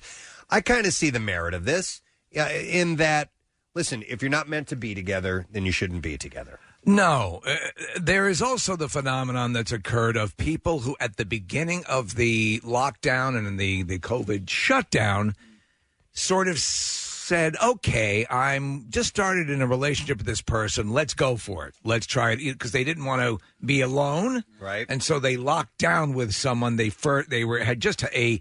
Uh, an embryonic relationship with, and I don't mean they were dating babies, but they were just at the beginning of it, and uh, and that's happened as well. So some have succeeded, some haven't. Yeah, I see. I can see divorce is a good thing. Uh, and I mean, if it's listen- miserable, don't exactly. You know So- so- what's what good is that? Yeah, a- and listen, it- does that mean that I want marriages to end that way? No, Yes. I mean I. I think that hopefully you find that right person, but listen, that's a it's it's not an exact science. You think one way, and then over time you realize it's not quite what it could have been, and you split up, and you still have time You to maybe find a better person. You But get probably one not. shot at life, right? Yeah. And like, why? You know, and it's and your time is limited. So why would you want What to are you spend saying, Keith? any of time? Well, I'm just. I love you too. Thank you. I'm saying there's no reason to be miserable. There isn't, You know. yes. Right. Uh, another thing on the list that's good about 2020 Mother Nature is getting a much need respite. Uh, things are getting a little bit better as far as um, uh, air quality, uh, rivers. You know, we noticed immediately. Like uh, one of the things that was being point out, pointed out was uh, in Venice. Yeah. It wasn't less pollution, but there was less silt and so on being kicked up because of all the traffic. Uh, it's uh, amazing. Uh, the killer whales have returned to the Wissahickon Creek. Oh. They're so majestic. yeah, to see them breaching. Yeah. it's just amazing. Uh, but yes, with social, economic, industrial, and urbanization activity significantly diminished, the planet has maximized its long overdue time off with prodigious improvements to air quality, cleaner rivers, and less noise pollution. That gives the the storms that are pounding the ever living f out of us more time to get stronger. That's right. Uh, also, uh, real estate prices are soaring. Now there you go. So this is a seller's market, yes, right? Mm-hmm. Yes. And unlike the mid 2000s housing bubble, which you remember it burst at one point, It and cl- it was devastating. Yeah, what was the movie called that was um The Big Short. Yeah, yeah, it's a great movie. Uh, this Monster time- Truck. This That's a different movie. That's also great, but No, it's very not. different plot line. It's terrible. I was just trying to make Steve feel okay. This time, the spike in home prices is built on the sound economic science of supply and demand rather than suckers being hoodwinked with loans they can't repay. Uh, the recent stabler uptick in home prices is a result of, of course, the pandemic. well to do residents in affluent yet at risk cities are fleeing to the suburbs amidst a protracted pandemic where elbow room has become a lifesaver rather than a mere luxury. I'm in the middle of uh, refinancing right now, trying to deal with a mortgage. And first of all, if you want a fun weekend, uh, I can't recommend it more highly. Um, refinancing. Yeah, but but it's really interesting to see how how active the real estate market is because the real estate market then of course affects m- mortgages and um, and people that are in that field are really really busy and that's good to see. So my the, the guy who I uh, will uh, train me on the weekend, Ray, he he's in that business and he's working like till ten o'clock at night, eleven o'clock. I mean, he's just yeah, he's just and he's making a killing, but it's it's a ton of work. There are also interesting ripple effects too, because some people are refinancing and then borrowing money against their homes that they currently live in and reinvesting in their homes, which means that there are jobs coming from like uh, people that want to put in a pool or people that want to put in a back deck or So whatever. you look for those bright spots. Yeah, for sure. Uh, one of the things. Wait, what was I going to mention? Oh, oh yeah, I saw, I saw an article in the in the New York Post over the weekend and just kind of skimmed it, but it is essentially it was people because I was saying you know real estate prices and um, people who had decided to leave New York City and Yes. go elsewhere, uh, and it was a handful of stories of people who realized that. Uh, they don't like it outside of New York City, Right. Oh, really? Yeah. Well, they, they went from more rural uh, areas, and then they realized that um, They missed the city. They missed the city big time. Well, so- they overshot and went real rural yeah, and should have gone mo- should have gone smaller city. Yeah, they went like perhaps. they went like farm. Yeah, that that is a, that is a bracing reality when you're out in the middle of nowhere. Well, it's funny. but You you tend to embrace th- the city sounds, and so Trey Anastasio is doing these these concerts on Saturday. I'm, I'm sorry, Friday nights at the Beacon Theater, and he was t- and he lives in New York City now, Right. and he was talking on Friday night about how why I, you know I, I left the city for a little while, and I couldn't believe how loud it was. People were mowing their lawns, and Yeah. you know, and so he just wasn't he couldn't wait to get back to the city. You know, and, Right. and, and get in in, uh, the groove. in the groove, and those in the city sounds as well. Over the past two weeks, I have noticed a lot more New York license plates in Center City. Get out. So I wonder if people are starting to Get move out from- of my You mean city. get I know. out. Yeah, get out of my- I don't want. Don't come here. Don't raise our real estate prices. get out. Get out. Uh, what do they see? Uh, they see as Philadelphia is getting away from the city. Uh, uh, there's some of that. Yeah. Uh, um, yeah, I don't. I Oh, don't It's know. a smaller. If you know they want to be out of New York, it's a smaller. I Philadelphia, appla- and they can take the train right up there. I It's applaud their cheaper. decision. I've been saying for years, Marissa, that, that Philadelphia has so much of what I liked about New York with half the bull crap. Right. Uh, and now there's, you know, uh, yeah, yeah, I can see that. Hey, before we go on to, I'm sorry, Marissa. Before we go on to a uh, another thing that was good about this year, uh, Kristen eloped and she's on the line. And Marissa Oh. mentioned this. Hi, Kristen. Good morning. Hey, good morning, guys. How Hey, are you? Good. So you you did the elope thing. We did. We eloped. Um, we we decided that we weren't gonna, you know, just allow the whole pandemic thing ruin our day. No. However, we um we couldn't get our money back from our venue, so we decided we're just gonna, you know, do the whole party thing when we can actually have everyone attend. So we're gonna do that in April. But uh, yeah, so we just did a, a little tiny thing with just four of us, and that was So so wait a minute. So you're you're, you're going to use that venue that you already paid for your get together? Okay, good. Yeah. I didn't think you'd. So it's not a complete loss of your money. May I ask how much was tied up in the venue that you didn't get back? Um, half of it, because we really wanted it. So um, I wanted to put at least half down, and it's not like it's you know a, a little cheap spot. So Uh. Okay, so I understand. Yeah, so you, you definitely want to take advantage of that. The time will come when you can. But yeah, I, I can see that. You're chomping at the bit to be married, and so you got that out of the way now. yeah, yeah, we just wanted to have you know something uh, our anniversary to be that date because we we, re- we picked that date literally because we wanted that date, not because we're just kind of like, hey, let's get married in you know October. Right. So No, yeah. I hear you.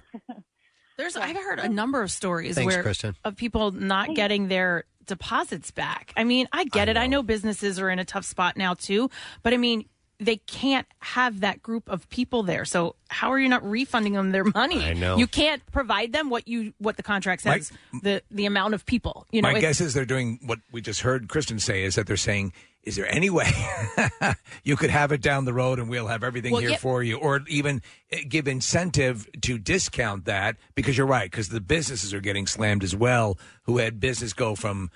In fact, we were just going into the big season when the whole stuff hit and they got Yep. decimated. Yeah, that's true. That's true. Yeah. Spring is big wedding season. Yep. All right. So here's another thing that has been good about 2020. We've proven that working from home can work. Yeah. And I wonder can what do it. sort of residual effect that is going to have. So companies that that thrive on leasing out office space and and i- is that going to have an effect on That will have an effect on, on companies that that, that d- deal with that. However, what's going to happen is you've already seen companies realize they don't need to have offices, and they don't they, that they can have just a, a much more modified version of what they had before. Yeah. Without uh, you know, it depends. Also, I think it'll go all the way down to the interview process, finding out people who are uh, who are good at working from home as opposed to people who need to go and I myself need to go to a place. I've worked from home and I've worked you know, uh, if, if- in in a situation like this, obviously, this Mm-hmm. works better. I it, I'm in work mode when I'm here. At Right. home, I I tend to keep working, and I'm not sure. You know, it's it's vague. I I like a little bit more structure. I said the same thing when um, my neighbor. He is uh, he's like a pharma medical rep, right? And he does a lot of office stuff. And I was like, and this is early on. This is like before I really had like kids and all. that. I was like, dude, there is no way I would be able to get up and do my like. I would be watching. Motivated? No, I'd watch The Price is Right. Yeah, That's yeah, on yeah. at eleven. You know, breakfast and Grilled cheese. grilled cheeses, lots of grilled cheeses. I probably I would fail miserably, but other but people. you would be a world renowned grilled cheese chef. I already am. Yeah, yeah. Oh, really? Yeah, I'm good at it. Okay. Just one one the standard grilled cheese, or do you do some uh, flourishes on it? I do a little bit of uh, flourishes these days. I've gotten Okay. better at it. Gummy the- bears. Uh, no, no, no, no. Well, I don't know, but um, my favorite is with leftover meatballs, making a, a grilled meatball and provolone sandwich. Okay. Mm-hmm. Grilled cheese. Yeah. Nice. Mm-hmm. Okay. I mean, it's more. Ch- it, yeah, it's it's a the nice trick is eating that on the Zoom conference call and not letting them see that. Uh, I'll just go to audio only, but it's it's a healthy blend of cheese and meatball. Did you ever see the movie uh, Chef? Casey? No, but I saw I, I heard you talk about how Favreau it's Yeah. it's like making love the way he's making this grilled cheese. It's so much Yeah. so that he actually uh, came up with a documentary this year or last year. It was based on that movie, Chef. And the reason that he did it was so many people responded positively to the grilled cheese scene in Chef. He's That- not kidding. Yeah, it's it's fantastic. What's all right? So, fish parking lots, um, they have the craziest. Fish don't even drive. uh, the uh, I'm talking about uh, tailgates for the Oh, band. okay. And the the. I mean the the legend. Hang on. Is this my What's phone? happening? Is That's your this my phone. phone? Yeah, it threw me off a little bit. What did it it's say? not my. Oh, it's my watch. Stop talking about fish. My apology. I see. I hate. I hate bringing it up, but it's just part of my life. It's such a huge aspect of my life. But the the joke is, you know, the Grateful Dead parking lots. Oh, grilled cheese sandwiches, but I've never had a better grilled cheese sandwich than in the fish parking lot. Yeah. Oh, Steve, that that's my favorite thing to happen so far this day. Uh, we're looking at the video from uh, the the scene from the movie Chef when he Yeah. makes it. It is there's all it's I'm yeah I'm salivating a Yeah. little bit right now. Yeah. just from this he he Oh, he look. so lovingly carefully Taking makes off his this pants. grilled cheese sandwiches excellent. Just add a little garlic. All right, so anyhow, garlic butter. We're working at home. Yes. Apparently now we've proven that working from home can work. That's one of the good things to come out of 2020. Uh, and it all depends on what you do. But if you are Like you a neurosurgeon if you, have could a do that. if you have a standard office job, I'm sure there's many times where he said, "Dude, I could do this from home. I could Yes. do this from." And my friend Will ended up working from home for years, and what he found a a, a way to make it work was He essentially made their basement his office. Yes. And it, he- it would be a transition of going downstairs. I'm going. You need to that. The office. Yeah. I, ne- it's a separate place. Nobody come come down here and bother me while I'm doing this. I don't want this to feel like home while I am here. I'm I want it to be- working. yeah, I want it to be in a, in a different environment. Uh, so I think that's Yes. important too. You've got to you have to find a space, even if you can just screen it off somehow or another, but make that the office and only the office. I would go even if you can't do that. Go to Home Depot or go to Lowe's where they have the door displays where they have them freestanding, so you can go through. Yeah. Purchase the whole setup. sit the door there. There you go. Yeah. Uh, let's see. another thing that's good from 2020. We're reading more books. Mm, No, we're not. no. I'm Uh, I have. listening to books. I, have re- I I've am. read more. Have you? Yeah. Okay. What have you read? Uh, j- I just I read two books. I found an author that I really liked, and um, she happened to be from the area, which I I didn't know going into it. And she's a great author. I ended up buying two more of her books. So Okay, I need to know this. I never thought of Kathy as a reader. Um, I know you know how to read. Thank you. But um, barely. what type of what type of story uh, grabs your attention? You like Knight Rider fan fiction? what will Michael Knight be up to in this one? No. Gently touched Kit's tailpipe. It was still warm. what do you read? Like romance or? yeah. So Okay. the so the author that I like, her name is Ellen Hildebrand, and I Oh. um, you know who she Yeah, is? I do, yeah, yeah. Okay, She's she's I've actually heard that name. Yeah, so she um, she writes these uh, like summer novels, and uh, a lot of her stuff is based in Nantucket because that's where she lived. But also, um, a lot of it takes place in the Philadelphia area. She mentions the main line and stuff like that in her Okay. books. She actually grew up, and her mother lives in Collegeville. My name is Trent Rockwell. You're that girl from the radio. but they said that she's actually responsible for a lot of the uh, vacation travel to Nantucket because of her because of books. her writing. Yeah. Yeah, I could see that. Yeah. somebody somebody spends time writing uh, about a certain area. I'm li- I like. I, what's that? I'm sorry. She was born and raised in Collegeville. Okay.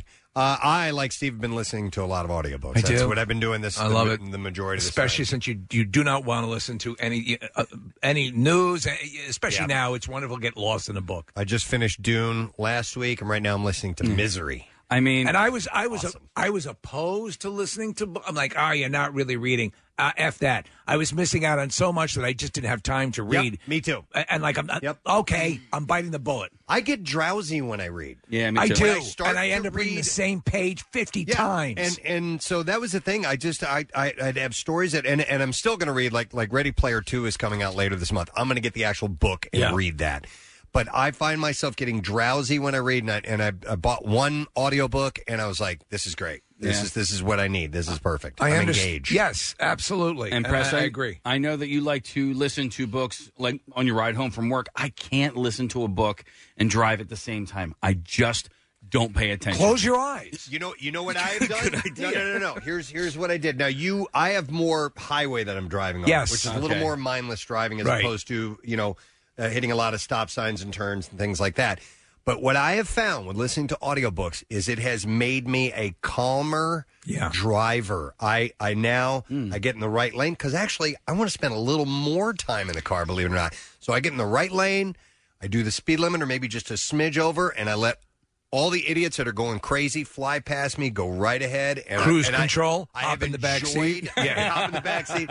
I have enjoyed driving more because I've been listening to audiobooks. It's I been can see great. that, This is what a terrible reader and uh, listener of audiobooks I am. I was listening to an audiobook and Nick was telling me to to uh, get this audiobook. I'm like, "Oh, okay."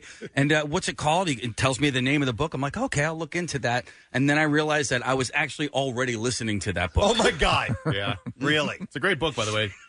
How to Change Your Mind by Michael Pollan. And uh, I was describing it to Hey. Casey in great detail, and he's like, My "That sounds book is great." about changing your mind, too. and then literally, like two or three days later, Casey starts telling me this book that he's reading, listening to. I was like, "That's the one I was just telling you about." You know that book about that island where there's a huge gorilla?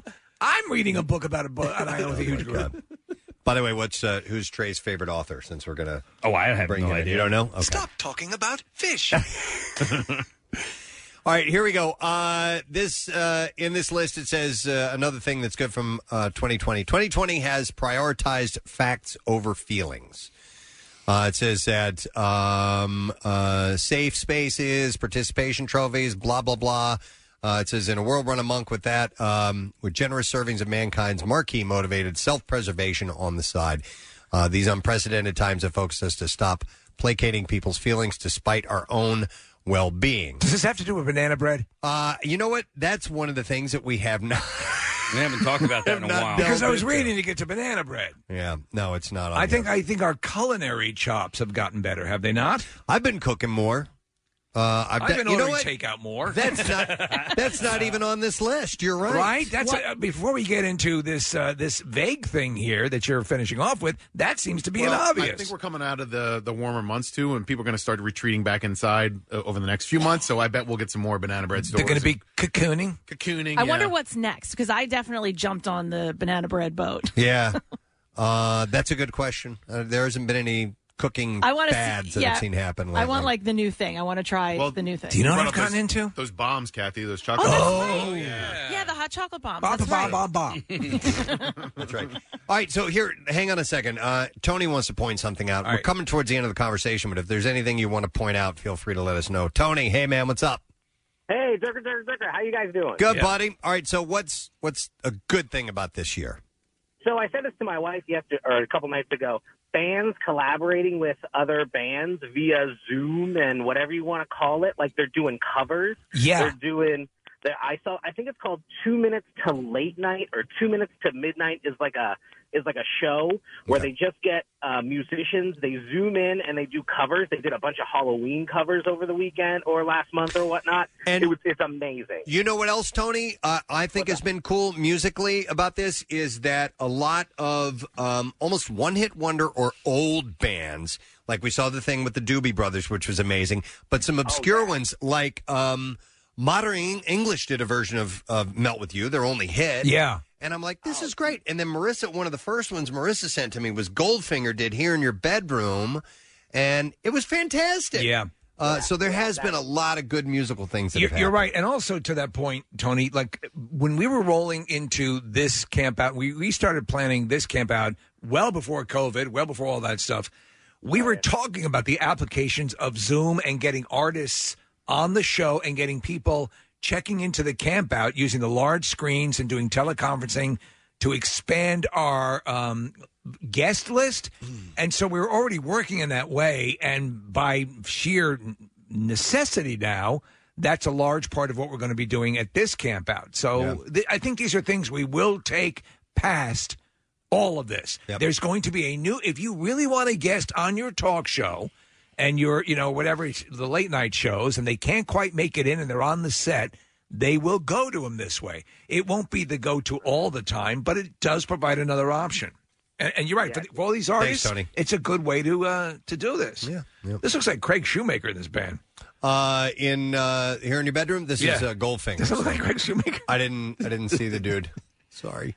Uh, so anyhow, there's been uh, yeah yeah. All right, so trying to focus. There on the you pos- go. There's been some good things that have. I would say if you make it through 2020, uh, that's a good thing in and of itself. It just literally building up some resilience, learning a little bit about yourself, and and uh, coming out with a, a positive attitude, and it probably toughened some people up who, who might have needed it too. And I don't mean that in a um, you know in an overly masculine kind of way. It just uh, you know I think you are able to become resilient after a really difficult time, and that's not the worst thing. All right, so I had heard something, and I don't know if this is just uh, speculation or um, you know people just talking, but uh, because of social distancing and masks and all this, that there, I don't think they were saying that the flu is going to be eradicated, but like flu cases are going going to be like at an absolute minimum this year. That'd be nice. I've heard that too, yeah.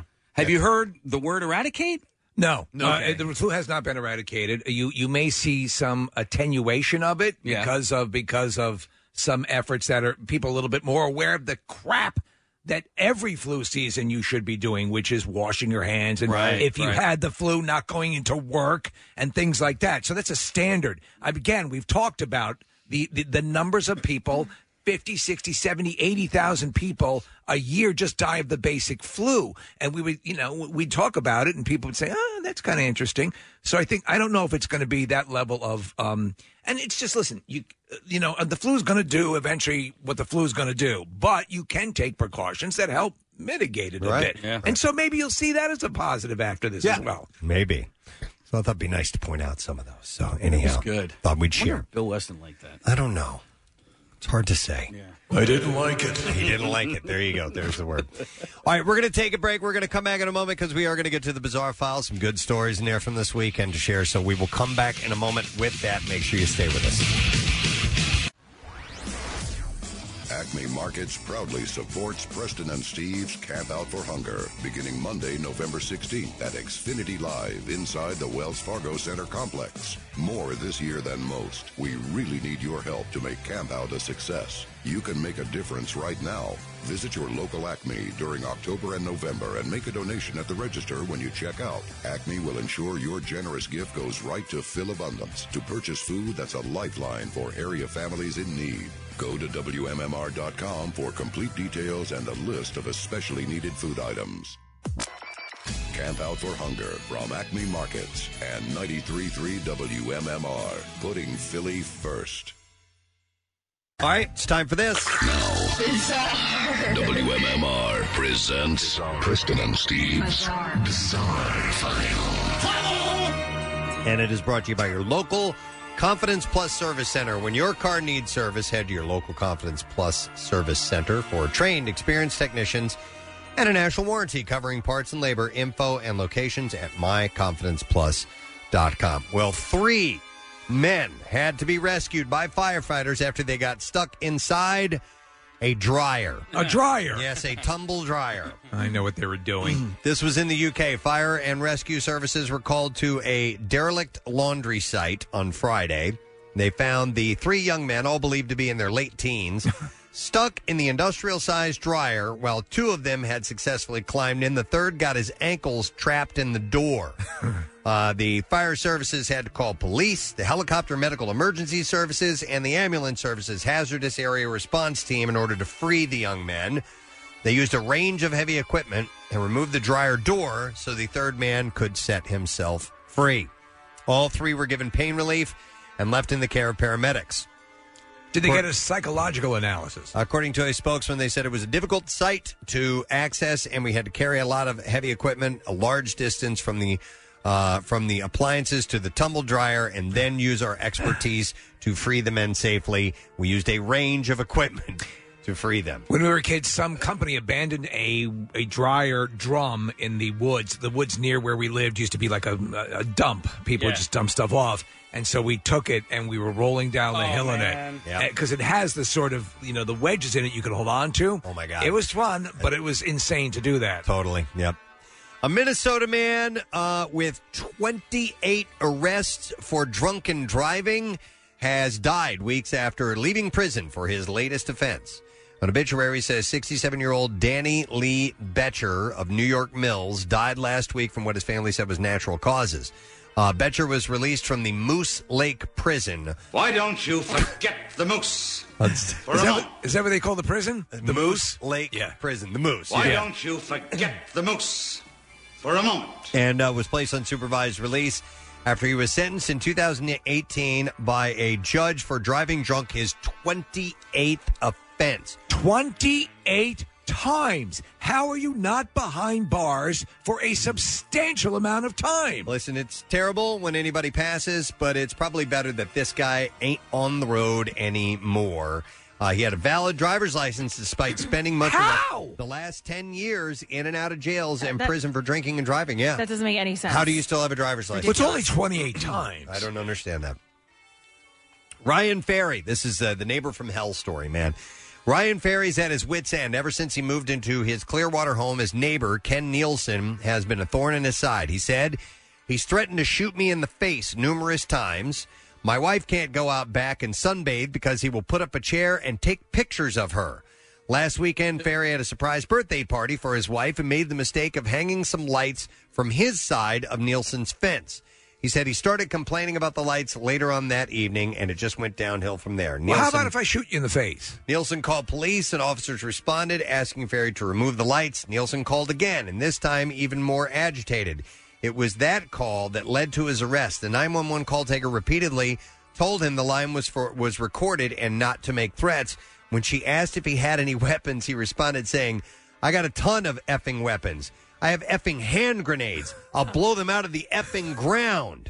You know you're talking to the police. Yeah, when police arrived, they arrested him. They charged him with threat to discharge a destructive devi- device. He was released after he posted $1,600 bond. Oh, I'm a terrorist too, and I love kitty porn. In 2016, police arrested Nielsen for assaulting another neighbor. In that case, officers say he was upset because the victim was pressure washing while he was trying to watch the Olympics. He pleaded guilty to that charge. Thank God he's dumb enough to make those threats. You know, yeah. to the 911 call. Uh, Ferry, by the way, says that he and his wife are were very familiar with the neighborhood when they were looking for a house in that area for some time before finding the one they settled on. But now they can't wait to leave. He said, "We're fixing it up. We're getting. We're finishing up the house, and we are moving." Yeah. the There's no neighbors way in to town. live. Yeah. Yes. I hate when douchebags like that win. Uh-huh. Just come on, man. Quit it. Uh, a Georgia woman accused of attempting to hide a loaded firearm in some plants outside of Disney World told deputies her six year old was actually the one who put it there. Why was she doing this? However, video and witness statements showed otherwise. So the incident happened when an Advent Health worker checking temperatures before guests entered Magic Kingdom at the Ticket and Transportation Center notified security after seeing a woman take something from a stroller and place it behind some plants near the tents before the security checkpoint. Just going to put my gun here.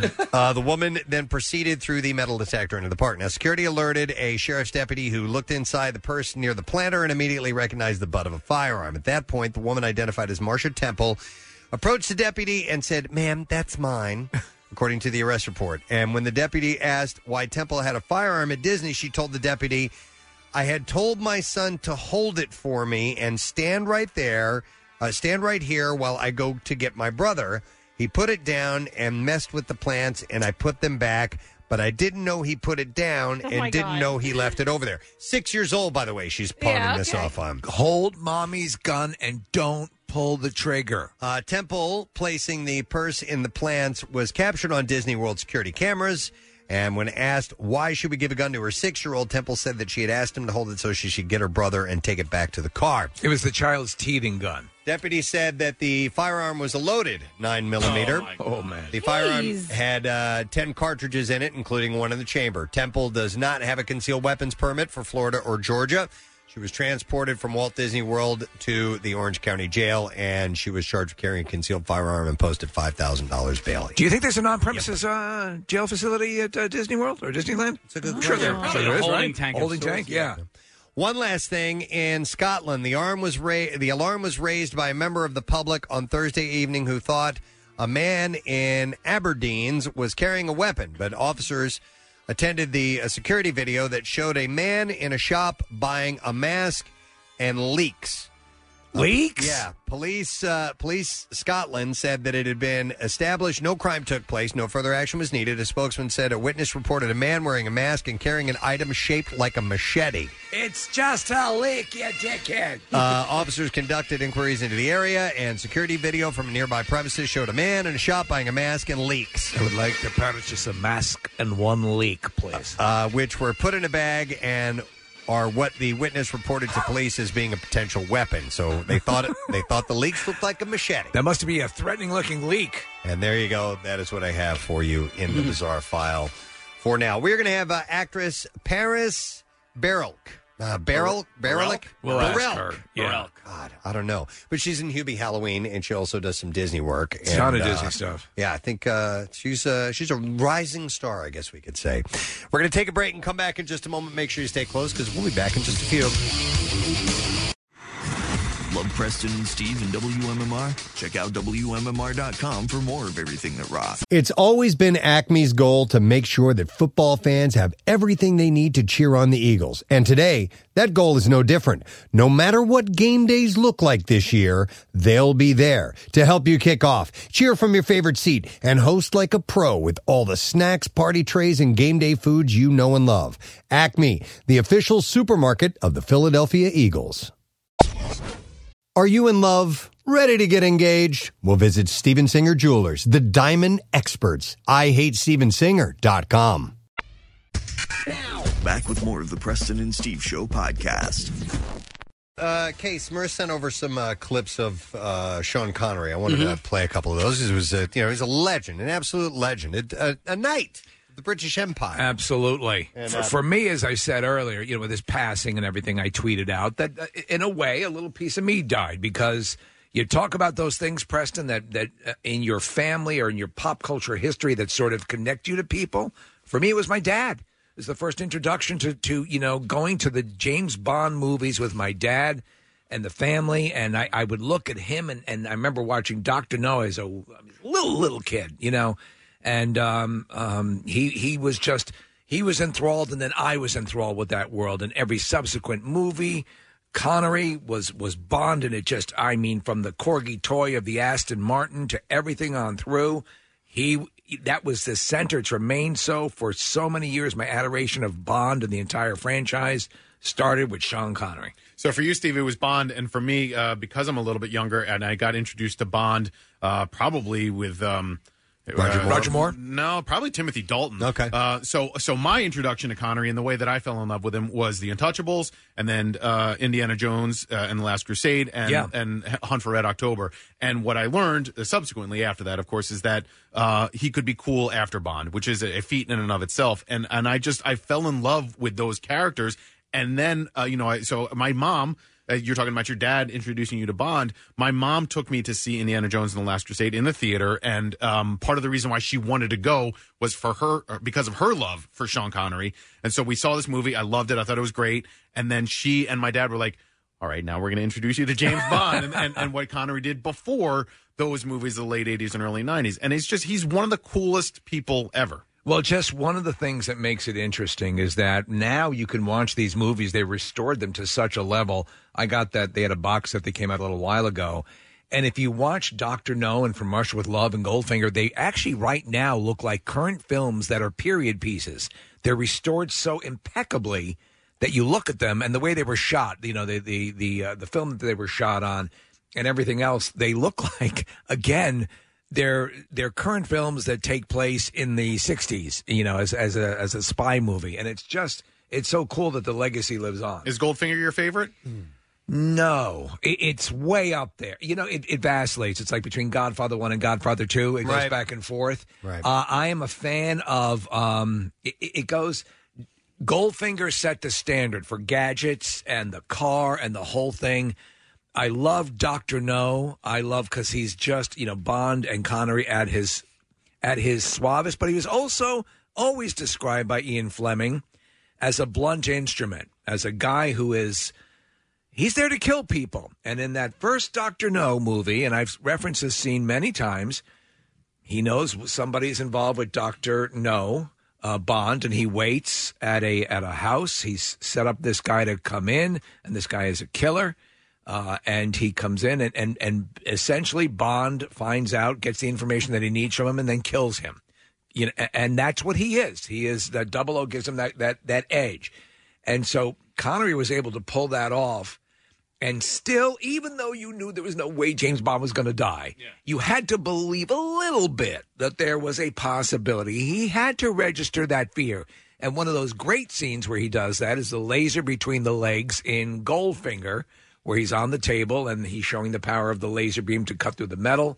And um, those are, I mean, as a kid, sat there just y- y- just amazed. I rem- I can remember every viewing, every theater that we went to to see him. And Preston, in the days of double and triple features, I was maybe like ten years old, seeing three of these films back to back, and it was you know, and to share that and to share that with my dad, you know, meant everything. I was uh, I was kind of a a, a passive uh, Bond fan, but I, I remember what the movies meant to me were, or that the, the moments that I look forward to were, how's he going to get out of this? Right, that was the main thing. How's he going to get out of this? You know, he always finds a way. if you watch his um his little tricks, his little things, he was very complimentary. I think we have a clip of him talking about uh, Daniel Craig later on. And Yeah. here, a good assessment. The ingredients are all there for the kind of movie that people want to see. It has, it has very good entertaining value. It's the spectrum of actors I mean, from myself to Daniel Craig, who I thought was fantastic, marvelous in the part. The danger element, I think he really gets it. Yep, yep, you could definitely tell. Who was Bond after him? Right, uh, directly after It him. was George Lazenby uh, Okay. in Honor Majesty's Secret Service, which is one of my favorite Bond movies of all time. If you want to talk about s- one of the classic career f ups of all time, George Lazenby's friend who advised him to dump out on the series. Uh, You know, he wanted to go in another way, and uh, and he was very good, uh, really good. It's one of Bond fans' favorite movies on Her Majesty's Secret Service. But then he went on his list of, as you point out, Nick, his list of post Bond movies were all over the place from from really quirky things to remember, you remember the movie um uh well, Outlander um you know oh yeah uh, I mean Highlander uh Highlander, Oh, and then- Highlander. And, then, Outland do you remember the movie science fiction Outland Yeah, where yeah, it's that's on what a- I thought you meant when you said Outlander. Yeah. Mm-hmm. right yeah uh which is a takes place in space and it's on like a mining you know station and it's uh, these sort of weird movies um he was the dragon's voice in the movie Dragonheart That's right. um, the Anderson tapes, The Wind and the Lion, an Alfred Hitchcock movie called Marnie. Um, you know, and then The Untouchables. The Untouchables. It's a great movie. I mean, I know and that's that- his Oscar. and he probably got that Oscar for work that he'd done earlier, you know, but he deserved it for that role too. Oh, it was great. And I have a clip. I'm, I'm going to play from The Untouchables. This is great. Want to get Capone? Here's how you get him. He pulls a knife, you pull a gun. He sends one of yours to the hospital, you send one of his to the morgue. That's the Chicago way. And that's how you get Capone. Hmm. Do you want to do that? Are you ready to do that? Do you want this deal?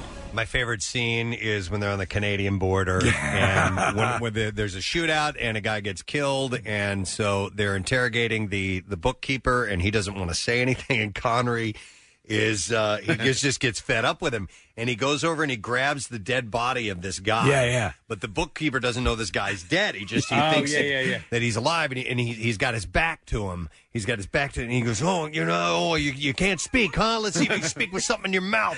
Shoves a gun in his mouth, blows his brains out, and they go, "I'll talk, I'll talk, I'll tell you anything, I'll tell you anything you want to know." It's just an outstanding scene. His exchange with Andy Garcia too, where he starts Oh. he starts saying this uh, G- Guinea or whatever he calls him, Yeah. what, what- you know, What was your name before you changed it? Right, right. A- Yeah. And then he puts the gun on and he goes, "I like him." I like him. Yeah.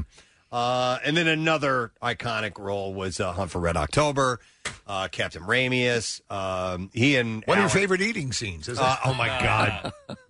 Listen, I love Sean Connery, but I hate the way he eats because his, his lips are, are pursed and he Yeah, Ew. he doesn't stand it either, and I, Yeah. I adore him. But Jesus Christ, and and, and it's funny because if you're if you hear like an you know in, in, in you know in the original Doctor No, the Bond, James Bond, and he had that was an affectation which he was able to do, uh, a- and um and do that because he did have a Scottish accent, and and, and you know, uh, so much so Ian Fleming was absolutely opposed to the notion of Sean Connery playing James Bond. He was alive at the time. He got to see Doctor No, you know, being filmed. Yeah. But uh, hated the notion. And then after he started to, in his subsequent writing, he started to add Scottish attributes to Bond because he thought Connery was so good. Uh, you know what's interesting though? You mentioned the the the uh, uh, the dialect, if you will, or at least the accent in in Hunt for Red October. All the Russians, all the Russian officers, even Sam Neill is is putting on a Russian right. English a- accent. He's putting a Russian accent to an English. But Connery, nope, he's just he's just speaking This is in his own excellent voice. Haggish. Um, Yes. I have a clip when he Yeah, addresses yeah. the crew Right, yeah. uh, before they start on their mission. Comrades, this is your captain. It is an honor to speak to you today, and I'm honored to be sailing with you on the maiden voyage of our motherland's most recent achievement. Why do you think Once he, Why do you think he decided to just go with his to, to not put on an accent? Because I, I don't. That probably that might Would it not seem have been odd? in his toolbox. Come- I mean, okay. to, to override it, because if you remember in uh, Highlander, he plays um, like a Spanish. You're right. yeah, it's just welcome time. uh, but but it- they they did in, in some movies a lot of times. I forget which movie first did it, where they it was a a a thing where they're speaking a different language and then they sort of coming closely on them, and then and when they pull out, they're speaking Yes. English. Uh, so it- so I- that's the I think visual it- cue. I think it might have been Hunt for Red October. It was before that. Yeah. There was a, it, oh yeah. There was another movie where they they they copped that from uh, once or twice. They do it in October too. Yeah, yeah. Yeah, a dangerous game. A game of chess against our old adversary, the American Navy. For 40 years, your fathers before you and your older brothers played this game and played it well. And He goes on. and, They uh, should have. They should have gone. Could you zoom into me again? I still have the Scottish accent. great, great uh, moment in that is when uh, Alec Baldwin is after Ramius tells him to be careful what he shoots at, and uh, in the you know the uh, the missile silo room, and and uh, he's climbing through the uh, uh, the the catwalks and everything, and he starts to do an impression. of Tom Brady. It's great, and then. There's another movie where they, they do an outright impression, I think, of Connery as well, and I can't remember. Is what, it- oh, oh, no, it's it's in uh, Leave Extraordinary uh, Gentlemen, right? Um, um, uh, Peta, what's her name? Or not Peta? Um, Wilson, the uh, Dracula's bride. Yeah, yeah, yeah, yeah. Uh, that's her name, right? Yeah, Peta Yeah. Wilson. She does the same thing. Uh-huh. Sim- there's a similar thing. She goes, "Oh, what your woman should know about this." so I think doing a Connery, Yeah. became a thing as well. In fact, and yeah, you know, SNL. SNL gave a whole new second, or you know, and apparently Connery thought it was very funny. Okay. That, that was the word, or eh, that's maybe the word they put out. He might have hated it, but the word in general was that he thought it was funny, and uh, that was an ongoing thing. One of the most popular uh, SNL bits of all time, ongoing Jeopardy bit with Will Ferrell as Alex Trebek, and it was great. Yep, here it is. Sean Connery. We meet again, you logger-headed, tickle-brained pumpion. there once was a man named Trebek who had the world's tiniest. Enough. Okay. you think you're pretty smart, don't you, Trebek? What with your Dago mustache and your greasy hair? Look, what did I just say about ethnic slurs? And the answer is this is the sound a doggy makes. Mr. Connery. Moo. no. Well, that's the sound your mother made last night. Okay, that's not necessary. Oh, that's great. they that that bit was that bit was funny. I loved when they would write out clues and it would be, you know, like a petit déjeuner and it would say, a petit déjeuner. Uh, Yeah, yeah, yeah. The rapist. The rapist, yeah. Therapist. Therapist. Uh, uh, and listen, I know it's a guilty pleasure, but The Rock is fun. I, I, uh, you know, his The role- Rock is a solid movie. It, it might be Michael Bay's best movie, and uh, and he's great in it. With Ed Harris, It is- with Alcatraz. It has been such a long time since I've seen that movie. Uh, what was that? Why did they need to get on So Alcatraz? Ed Harris is, is a is a is a paramilitary. Um, he's he's a guy who's taken over. He's he is he's got some sort of plan. He th- he's been wronged by the military in some aspect or another. So he has his group of people that take over Alcatraz, and they have the the this um, biochemical weapon. Yeah, this Nicola- missile. But he has. They they do have um, hostages, pe- Hostages. people that were there for Right. a tour. And Nicolas Cage is a is, is an expert at whatever the the the uh, He's a chemist or something chemist or like that. something. and Connery had escaped from Alcatraz, Right, right? right, yeah, yeah. He's the only one who can break back in. because Ah. he knows the tunnels. smart. Yes. Yeah. I'm very smart. I require one thing first, though. I'd like a big bowl of falafels. You don't eat them in a bowl. I do. He has to get a haircut. and I want to see my... Da- who played his daughter? Uh, oh, M- M- Vanessa Marcel or something like no, that. Vanessa Marcel was Nicolas Cage's girlfriend. Oh, I would have liked her to be my daughter. Nick is uh, looking that up right now. Uh, I don't see other. David Morse is in that. I forgot. That. David Morse was my daughter. Oh, What the hell happened to you? was William Forsythe your daughter? Yes, because he was in that. Too. Beautiful girl. Both of those guys have been in the studio. Yeah. Uh, Claire Foriani. That's That it. could be it. That's it. Yeah. She, he, and he meets her at the Presidio towards the end. Do you guys remember the movie Dragonheart? Do you remember that? With Um, I didn't Dennis- see it. It's it's one of the first CGI movies that extensively with a with a um, you know character that uh, you you kind of felt something for, and his his voice was obviously perfect for the dragon, and I I don't know, it, it made me tear up. What was the "You're the man now" dog? Uh, look at Finding Forrester. Finding Forrester. You're the dog man now, dog boy man. what? Let's uh, take that from the top. Yeah, Uh. I'll try it one more time. And action. You're the man, dog boy, dog boy. Who's the man? What is it again? Who's the man now, dog? Yes, You're the man now, dog. I'm the man, dog boy. No, you're the man. Who's now. underdog man, boy? You're the man, dog. Who has You're a the dog? man now, You're the dog. man Where's now, my dog? Does this place clean dogs? Uh, and I have to I have to mention uh, his last role because Finding Forrester, and then I think he took a break, and then he ended up doing uh, League of Extraordinary Extra- Gentlemen. Yeah, that movie. Uh, I loved it. I Never do saw too. that. Yeah. Alan Moore hates it, Yeah. but he hates everything that he's done. He's the guy who wrote the the graphic novel for the you know the Watchmen and V for all that Vendetta. stuff. You V for Vendetta, so he's uh, highly acclaimed. I think it's a really fun, well done movie. I think Connery's great in it. I think the cast is solid. I don't. I don't. Well, you know, I don't know. To each his own. It was unique. Yeah. So, but that was his last one, and that What was, was the last one? That was in 2003. So he hadn't acted uh, for 17 years. So I wonder when the dementia started setting in. Yeah, it's a good so I mean ninety again a good a good life, and um, he was in his you know he's in the, the uh, tropical island home. So Yeah. um, you know, and he you know what he was a massive fan of though he was a golf you know golf was huge for him, and I think he I think he picked up golf while playing uh, while in the movie Goldfinger. Hang on, I'm going to go to uh, Colin. Yo, Colin, good morning. Yeah, monkey pick ass. Yeah, buddy. Old school. What's up? uh, so I don't know if you guys know, Steve. You probably know, but he actually turned down the role of Gandalf. I, I'd heard that. Um, Was- Is, has that been verified that he was he was offered that Yeah. role? Yeah. Yeah, it's all. If you Google, it, it's all over. Yeah. So they were going to give him something like thirty million or something like that. But Shock the it. kicker was, Yeah. he was going to get fifteen percent of the box office royalties, which would have equaled out to four hundred and fifty million dollars. Wow. Get in the wagon, you hairy footed little turd.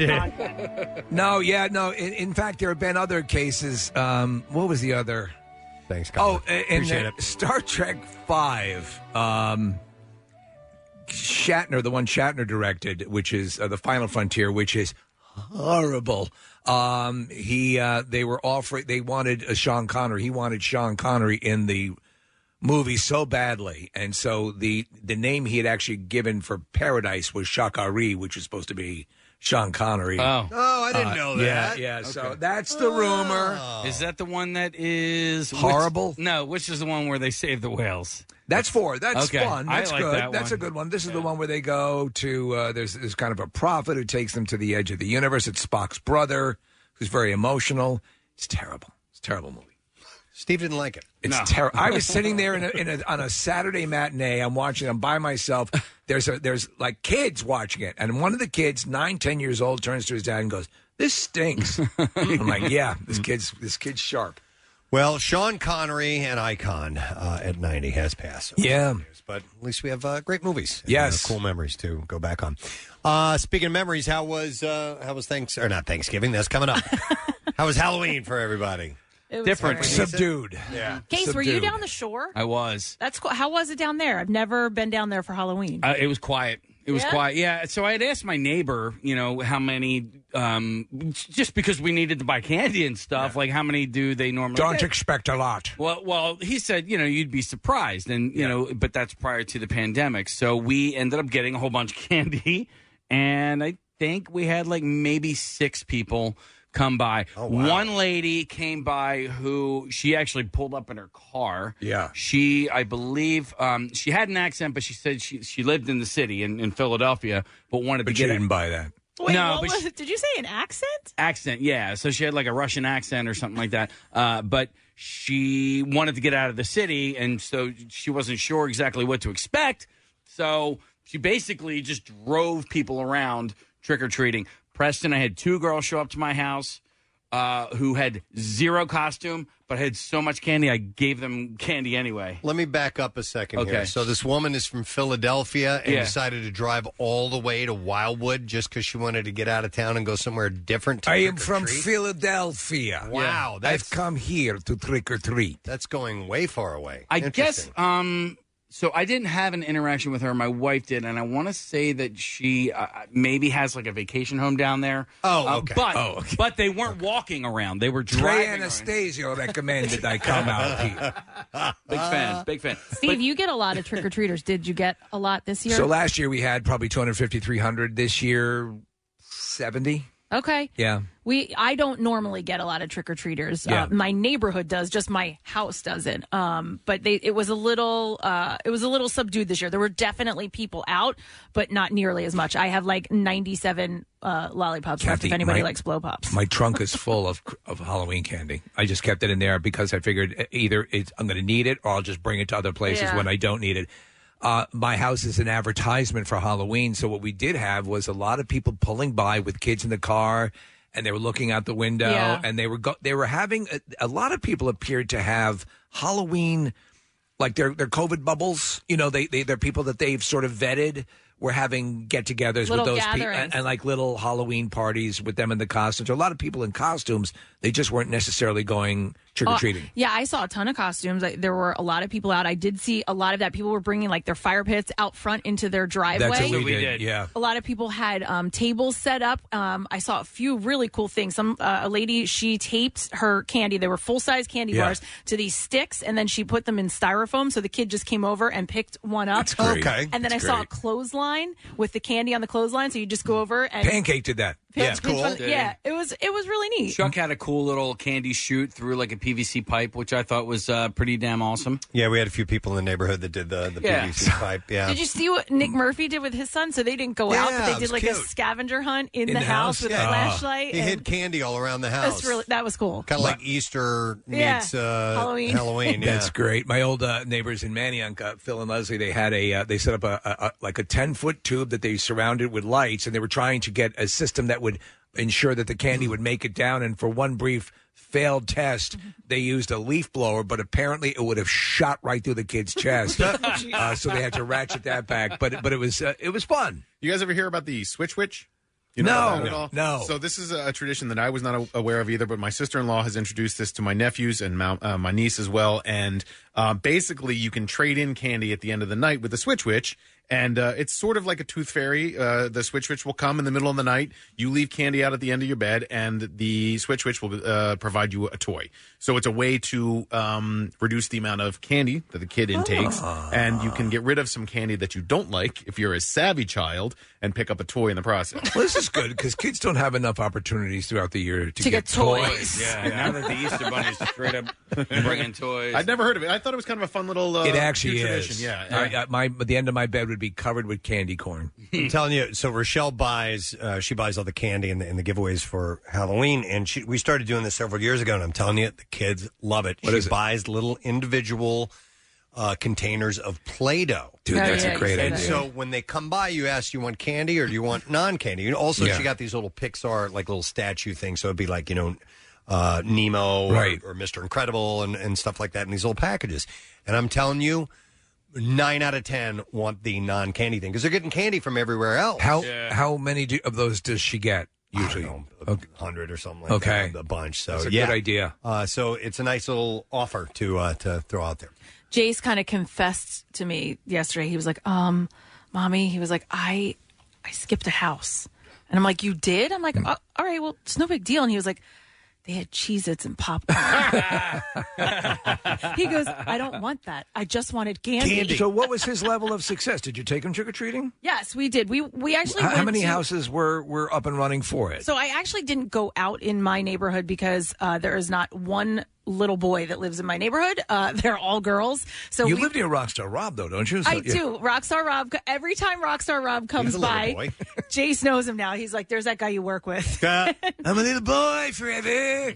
no, so we went over to a friend's neighborhood so Jace could trick or treat with some friends, and um, I thought it was the first time I had been to their neighborhood. I thought there were a lot of people out, and she said it wasn't even nearly what it normally No. is. Um, but he no, he got he got a full bag of candy. I will say, however, we did walk a lot. Like not every house was participating this You- year. You know what? Really, though, I have to say, throughout the night, I kept going back to my wife, a- and I, I felt s- like almost uh, like like tearing up because kids were coming, and the kids that did come by, and the parents that came by, and they were being very safe. And I had a table that was provided the distance, and I out of one one bag or one bowl would put it out at the end of the table, and they could take it. It was one set of hands touching, not the community bowl that they would originally recommended, so they were doing it and uh, but the kids were like um they were so excited to be out and and to be looking at the things and excited to see the uh, the decorations and this little like six year old girl. I mean, I have some pretty hardcore zombie stuff. I love your decorations.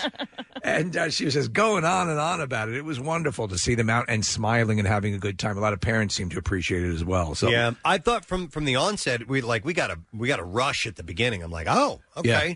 It's, you know, business as usual. Here we go. And uh, at some point, it just it just cut off. That's the what whole happened thing. with us. By the way, 'cause- Yeah. so we're in Philadelphia proper, and there was a curfew at nine o'clock. Mm-hmm. Oh, so okay. yeah, and that sort of that helped skip it up. We didn't get one. Not one trick or treater came to our house. Uh, we had some candy ready to go and, and didn't get anybody stopping by, which is okay. Um, my son revealed to me yesterday that uh, he ranks Whoppers in his top five of Halloween candies, and uh, Those are malted milk balls, right? Yeah. I approve. Uh, I do not. They're I- gross. Yeah, I'm gonna. I love him. I, I think he might not be my son. He might All be right. adopted. Do you? do you not- my son. Do you not like malt?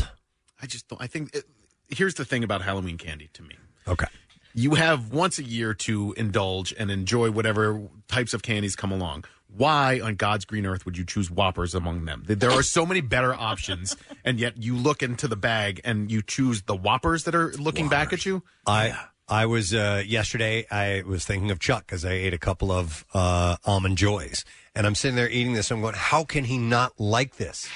These are fantastic. so wait, he doesn't. Joys. Does I he not love like the anything? almond joys. Have Oh, yeah, protein, no. coconut. yeah, Yeah, every you get food group. your- yeah. I love almond Every joy. food That's- group. that's what I'm looking every for in my candy. food group. Whoppers. Preston, do you like a molten milkshake? I do. I love malted milk. And a yes. Whopper's like a little ball of malted milkshake. I can only eat a couple of them though. Uh, no, they- I they- agree. They're kind of rich, so I yeah. could eat. My downfall has become uh, on this, and I get the small snack size Kit Kats. Yeah, a lot of people- that's one one of the most popular ones. Because I figure I'm not a how Kit Kat how fan, but many people would it love take to build an actual Kit Kat, and then I have that commensurate. I, Yeah, I, yeah. dude, so it- you're like, it's. I the just conversion. Had one, I just had really. one real Kit Yeah, Kat. yeah. See, I didn't even know what almond joy was because I also hate coconut. Yeah. Um, okay, so you wouldn't like it either. Uh, no, not at all. I'm definitely on Chuck's side on that. Okay. I discovered, and I haven't eaten it yet, but uh, commercials told me about uh, dark chocolate mint Kit Kats. Yeah. I'm like, they're really good. Are they? They are. Oh, they're, man. they're hard to find though. Are they? Yeah. But uh, you know, just just keep at it. If you could get, maybe Yeah, give a- hang in there, give- man. Yeah, I'm gonna hang in there. Yeah. Uh, and I did sample a few Snickers. Those Dude. Uh, are my the the, fa- the fun size Snickers are my favorites. That- that's your do. That's your downfall. Yeah, yeah. I, I will. I will fish them out and eat them. Do you know what remains a perennial for me? And I know a lot of people have no room for it, but the Three Musketeers. No, I don't like them. I love them. I think. I think Oh, they're. I love think 'em. they're a Milky Way that gave up. Yeah, That's what I like. right. I can do a three Musketeers if it's frozen. Uh, and that's kind of the only way I can do it. Where does the three come in the Three Musketeers? I mean, I know Oh, the we talked legendary. about this. Did we? Yes. Because there's only two ingredients in a Three Musketeers. Yeah. There's Oh. the nougat and the chocolate. And Yeah. air. And air, light And- fluffy and air. Air. Air. Not hair. What were you going to say before about Snickers? No, it had nothing to do with Snickers. It had everything to do with s'mores because we made s- we had a, uh fire pit going Yeah. on Saturday night. My kids were making s'mores, and you know it was great. When I got up on Sunday morning, I got up early, and I went to go uh, get some coffee, and there were I kid you not, like. Um, melted marshmallows all over the sidewalk in the street. I was like, how did I not see what was going on a- as as it was all unfolding? And did my children just do that and not actually eat the s'mores? Like it was like burnt up marshmallow on, and at one point like in the street there was two marshmallows burnt up in the stick still in the street. My kids are actually What has happened? They are savages. You fall to your I knees. couldn't believe it. I was, and you know, nope, wasn't me. Wasn't me. Oh, wasn't yeah, me. yeah, yeah. There were only three of you eating s'mores. There were only three of you, and there's like seven things of marshmallows all over the place. I was You beat them, right? not. I should have. Yeah. I was embarrassed. Uh, they, they didn't say, "Oh, we burned that one. I didn't want to. Didn't want it any longer." They also By the way, you like- throw those into the fire and watch them melt. That's what you do. No, it's a gas fire pit. You can't do that. If it was Oh. a wood fire Oh. let, pit, that's you a let the different little story. nozzle seal up, so Right. the gas. No, but they so also the gas is leaking. They all purposely burn the marshmallows, which like dude, Bastards, no, I love them to death, but th- golden brown max, right? Not black. yeah, it's time for a call. Yeah, yeah. Uh, so Which Nick, one wants to live? Nick, the three. Hold on and wait. Steve, you break one of the sticks for the, for the, for the marshmallows Joker. And yeah. All right, have at it. All right, go ahead, Cat's fine. Uh, Nick, the Three Musketeers actually originally had three pieces in one package: chocolate, strawberry, and vanilla. And because What? of the Oh. because of the cost of sugar, um, they actually took out the vanilla and strawberry pieces and just left it with the popular chocolate. Wait, when we were kids, were there three chocolate ones? No, it wasn't when we were Oh. kids. No, I- but I'm- I'm- I have a memory of opening up a Three Musketeers. And, and Oh, it having being the- three pieces. three pieces, three individual pieces. But maybe that's maybe I'm misremembering. remembering. I remember some candy bars would come in two pieces, in one wrapper, and two Yeah. of them uh, two pieces. Yeah. In fact, uh, yeah, uh, Kit Almond Kats. Almond Joys, Almond Joys did, and and, yeah. uh, and Mounds came like yes, that. absolutely. Okay, because sometimes you felt like a nut, and sometimes Sometimes you didn't. Yeah. Did you say they had three? no, there were two. Two, okay. Yeah, so at least I, as far as memory serves, but. God, do you remember? Do you remember Powerhouse candy bars? Yes, I do. I, Yeah. I don't even Oh, know what what, was was, that? in those, but I do remember eating Asbestos? Powerhouse. Maybe it was Yeah. asbestos. Uh, yeah, there's the powerhouse and Mm, that's good asbestos, mommy. Mr. Goodbar, and it might have been cyclamates. cyclamates. Remember cyclamates? It was the f- the uh, the food coloring in sodas. No. And yeah, this- there we go. Here's yeah. Peter Paul made this powerhouse. Yeah. uh, caramel peanuts and fudge. They also did a peanut butter and jelly candy bar at one point. I Oh. don't remember Sucked. what that was called, but that was that was Peter Paul. the jelly was like uh, anal residue or something. It was just No. horrible. It was just, it, it was it was just horrible. There was no Swedish fish out there. I, I love that, so I kept telling Jason, "Get the Swedish fish." He goes, "Nobody has them." Is, does it, is it? Do people not like them? I listen. I always loved them, but I I fell out of any type of gummy type of candy a long time ago. I just don't care for those anymore. But I used to love Swedish fish. Yeah. They're still out there. But I mean, d- Jace didn't see any. He was I- trying I- to find some for me, and nobody had any. Why didn't you go to the Svengies down at the end of the street? My brother-in-law's favorite candy bar is Mallow Cup. I thought so. It's a Mallow Cup. Like whose favorite besides that guy? Like I, So- they don't even make those anymore. Is that just marshmallow and in chocolate? N- and there's like a little uh, Graham cracker? coco- no coconut chunks. You don't. You don't remember. Hmm. Thought. Not really I sure. thought I'd get more of a uh, reaction. No, I, I, from I, you I've, I've never savages. really had mallow cups.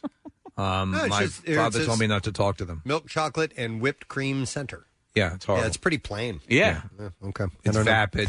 I did bring it. You guys going to bring in some and, and like toss it in the community area here? Preston, no. Candy? right, my I am. car- trunk right now. I have some in the office. Okay, so I'm Just a little bit. I have probably about a hundred bucks, hundred and yeah, some odd bucks worth of candy. Of worth of There's nobody candy? Oh, yeah. here. There's nobody in the office. It'll be us. I eating know. It'll be it. us eating it. And It'll by be the way, us having if, it. if you're a doctor who wants to buy a uh, a- an advertising schedule and you deal specifically with diabetes, now's your time. You know what? That's a good question. If you do have access uh, excess candy and you don't want to do anything with it, where would be a good place to? Yeah, th- Well, all right, here's a good question. All right. I'm going to ask this question. Can you, st- and my wife and I got into a bit of a heated argument. I said, can you not, chocolate is a very durable candy. Can you not put it in an airtight tub? And would it not still be viable for next Halloween? Uh, good question. I know. Listen, I know years, and we guys all know this. I, we used to use pillowcases when we would go around Yeah. uh, to to collect candy, in, and I remember a pillowcase. I would a year later, it would be three quarters of the way filled to what I had on Halloween night, and three a year later, I would pull it out and go, "Wow, this is all here," and eat some of it. Yeah. like almost a year Ah. Chocolate later. is still, it's a durable. That's why they give it to GI. That is a good question. How? What is the shelf life on chocolate? Because I do have. I, I told you guys for our twentieth wedding anniversary for my wife, which you know over a year past that, I bu- I got this big tub of kisses. Is a, I Yes. got her a thousand kisses. Right. And we probably still have five hundred of them in there. And I'm like, man, I wonder if I should toss those out or if they're still No. good. If someone could answer that, if I were to put that, and I'm talking, you know, I have a wide variety of candy, but if I were to put it in a in a, in a, in a sealed tub like you store things in, it, sh- it should be fine. I Here would we go. imagine. This is from Wikipedia. Uh, if unopened and stored properly, dark chocolate lasts two years from the day it was made. If opened but stored properly, the rule of thumb is one year. All right. What about As uh, for milk, hang, hang on. As for milk Sorry. and white chocolate bars, the time available is cut in half. Okay, it's time to get rid of my, the kisses. What if it's refrigerated and or frozen? Probably Uh, hangs longer, Good right? question. I would think so, right? Yeah. That'd be part of stored properly. And remember, What we do you think? talked about that white film that develops on chocolate and what that means. I just forget what it is. It's apparently it's okay. It has to do with the cocoa butter, and uh, and No. it's no. and apparently it's there's nothing wrong with it. It's not like mold, All or right. anything Chocolate along those lines. So so we we covered that. It's chocolate spooge. So from what uh, Steve was telling me. Uh, I know that there are places that you can donate the candy to. Yes. I don't know exactly what they do. Well, here's one, with it. Kath. Uh, BZ Orthodontics is accepting Halloween candy and will send it to troops overseas. I've seen Ah, programs like that's that it. Ah. in a few different places. So uh, I love that idea. Yeah, I don't What know is where it? it's called. BZ Orthodontics. I don't know where they are, but uh, we got the text. But I've seen information like this uh, passed along. Well, they're before. right here in Las Vegas. okay. Uh, BZ Orthodontics. Okay, cool. Um, yeah, we got a lot of people uh, uh, calling in saying pretty much the same thing that uh, yeah, less less this year, and that was pretty much expected, but didn't know to what level. So I, went ahead and bought in preparation in I case did. because you you don't want to come up short if that's the case. So- Yeah. Uh, well, same thing with the Geo experience person. There was the initial, oh, okay, I guess Yeah. it's, it's good. And then Game it, pe- on. it petered out quickly. Yeah. All right. Well, anyhow, at least it was. Listen, and did you get a look at the moon? It was gorgeous. Fantastic. Yeah, yes. It was. Uh, that was cool. We caught it as it was rising, and Oh. it was Yeah. right through the window of my house. I'm like, wow, okay, that's that made it all come together. Any other year, that would have been a legendary Halloween. Yes. Any other year. What planet was I looking at, by the way? Was that Mars or was that? Uh, Sa- I don't know. It's written on them if you look close enough. uh, I, I, Um, my, I wasn't wearing my glasses. What color was it? Red.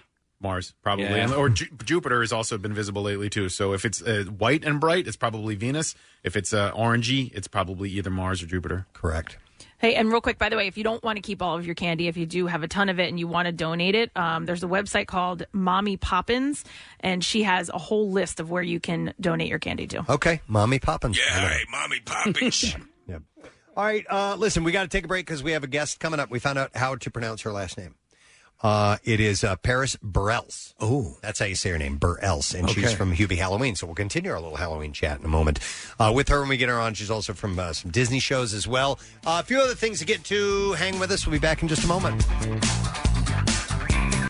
Preston and Steve's Camp Out for Hunger, benefiting Phil Abundance. It's the week before Thanksgiving. Starting Monday, November 16th, the gang will be camping out for an entire week at Xfinity Live in the Wells Fargo Center complex. The dates aren't the only thing different about this year. The show will still go on inside the Bimbo Bakeries USA broadcast tent, but we can't have a studio audience. We're emphasizing cash donations this year, both online at WMMR.com and at your local Acme Market at the checkout register. Non perishable food donations can be accepted on site via our trunk to truck drive through drop off, fueled by Pepsi. Camp out is not possible without the generosity of you and our partners. Comcast Spectacor and the Philadelphia Flyers, Whitehorse RV Center, Cinch Propane Home Delivery, TRG Mid Atlantic, Xfinity from Comcast, and Mayfair Fence. Preston and Steve's Camp Out for Hunger from 93.3 WMMR, putting Philly first. So, to get us all into the holiday spirit, uh, Netflix had released a couple weeks ago Hubie Halloween. We loved it. And uh, this young lady who is on with us now uh, plays Megan Yeah. uh, uh, in the movie, who is uh, the the teen. So, who it's the. okay. She's the love the she's- boyfriend, or I'm sorry, it, it was. Um, God, I've lost all the characters in my head. Oh, I don't know. I don't ever remember anybody's uh, character's name. She worked at. She was worked at the. She was a barista. Right. And Right. she was hot, and she was like cool as well. Like you expected her to be a mean girl, but But she actually it turns wasn't. out She, Yes. she was like a really cool girl. and Tommy was the son of. Uh, let's just talk. Yeah. to her. Yeah. Yeah. ladies and gentlemen, uh, Paris Burrells is on the show this morning. Hi, Paris. Hi guys, how are you? We're good. We're tr- tr- trying to figure out all the characters. There's a names. ton of characters in But there Huey were- Halloween. I mean, there's there's, a gazillion people in that cameos, and uh, I mean, it was a, a, a, a gigantic cast. Did you have difficulty remembering every difficulty remembering everyone who was in the film? You know, I appreciate your effort on trying to explain this movie. I I did. I I actually when I I had to rewatch the film because I was like, oh my gosh, what is my character's name? I totally forgot. So I don't I don't blame you at all. I, I got to tell you, listen, Paris, uh, I'm a fan. Uh, I have I have children. I have a you know 14 year old, 13 year old, 11 year old. So I have watched your shows, and So on on uh, the night that Hubie Halloween came out, it was just me and my son bought a pizza. We sat down and we watched it, and I can actually I can. I was howling laughing at this movie. I really thoroughly enjoyed it, and I've watched it two times since that night.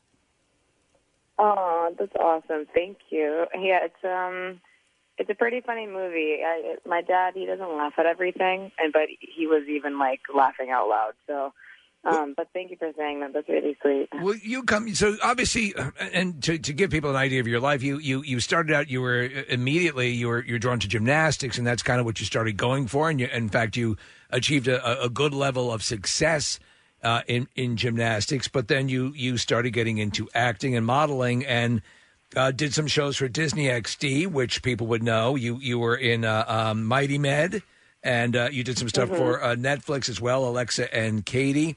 Uh, and uh, so, so people would know you from, from a couple of different things. But this, we always hear that when you work on an Adam Sandler movie, that there's nothing quite like it, that it's a lot of fun, that he's always around making things good. What was your experience working on Hubie Halloween? Yeah, I mean, like, I always heard that Adam Sandler sets were super fun, and I heard nothing but good things about him. And um, when I met him, I was like, oh my gosh, like Adam Sandler's right in front of me. Like, I grew up watching Happy Madison movies. Um, but no, he's super hardworking, um, and he treats everybody equally. He makes sure that everyone feels comfortable on set. Um, Crafty's great. Uh, Yes. Yeah, that you got to imagine that's good. There's no way it's not going to be like top level food on and stuff like that. So. yeah, but no, overall, I had a really good experience working with him. Nice. Hey, Paris, I got to ask with your with your gymnastics background, will that lend you to be as an actor doing uh, a majority of your own stunts if your uh, life leads you down the path of like action movies and things? Yeah, so that's actually what I want to do eventually. When I was on Disney, um, I actually did a lot of my own stunts. Um, so that was kind of cool to like have my first job and then you know still be able to live my dream, my my earlier dream, um, and kind of combine the two worlds together. Um, but yeah, no, I definitely want to get more into it um, throughout my career. So, so when you- when you're doing uh, what what made the shift? What what in your mind? I mean, so you were you were achieving success with the gymnastics.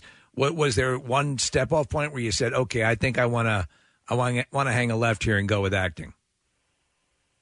Um, well, in the Midwest, you know, print modeling is really big. So, like, we did a lot of like Sears and Kmart and Kohl shoots. Um, and then I just got a little bored.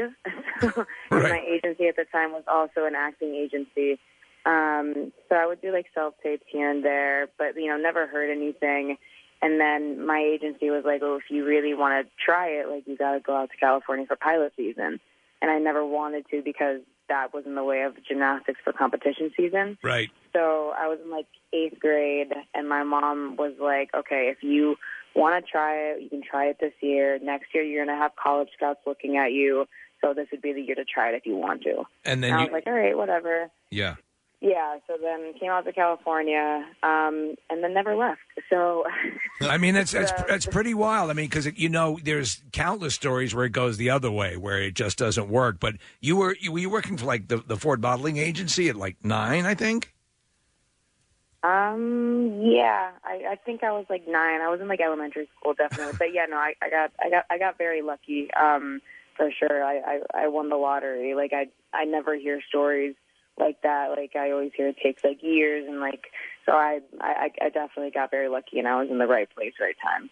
So, so working with the Disney shows and, and Disney uh, XD, um, you know, as a, it's it's labeled, uh, there's a lot of people. They seem to generate a lot of actors and actresses that go on to to other stuff. Uh, when you're working in those ensemble situations, is is that a, a cool thing or is it competitive in a way?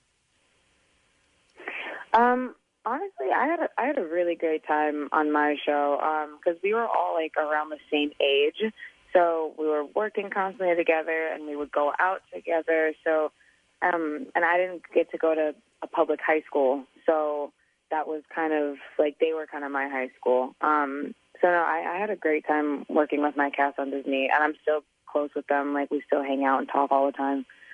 Hey, Paris, I forgot. It was years ago we were speaking to someone who uh, had a Disney show, and I remember being surprised because I thought if you landed a show at Disney and you're one of the stars of the show, that you get to go to any park you want to, anytime at all, front of the line passes, Yeah. the whole thing.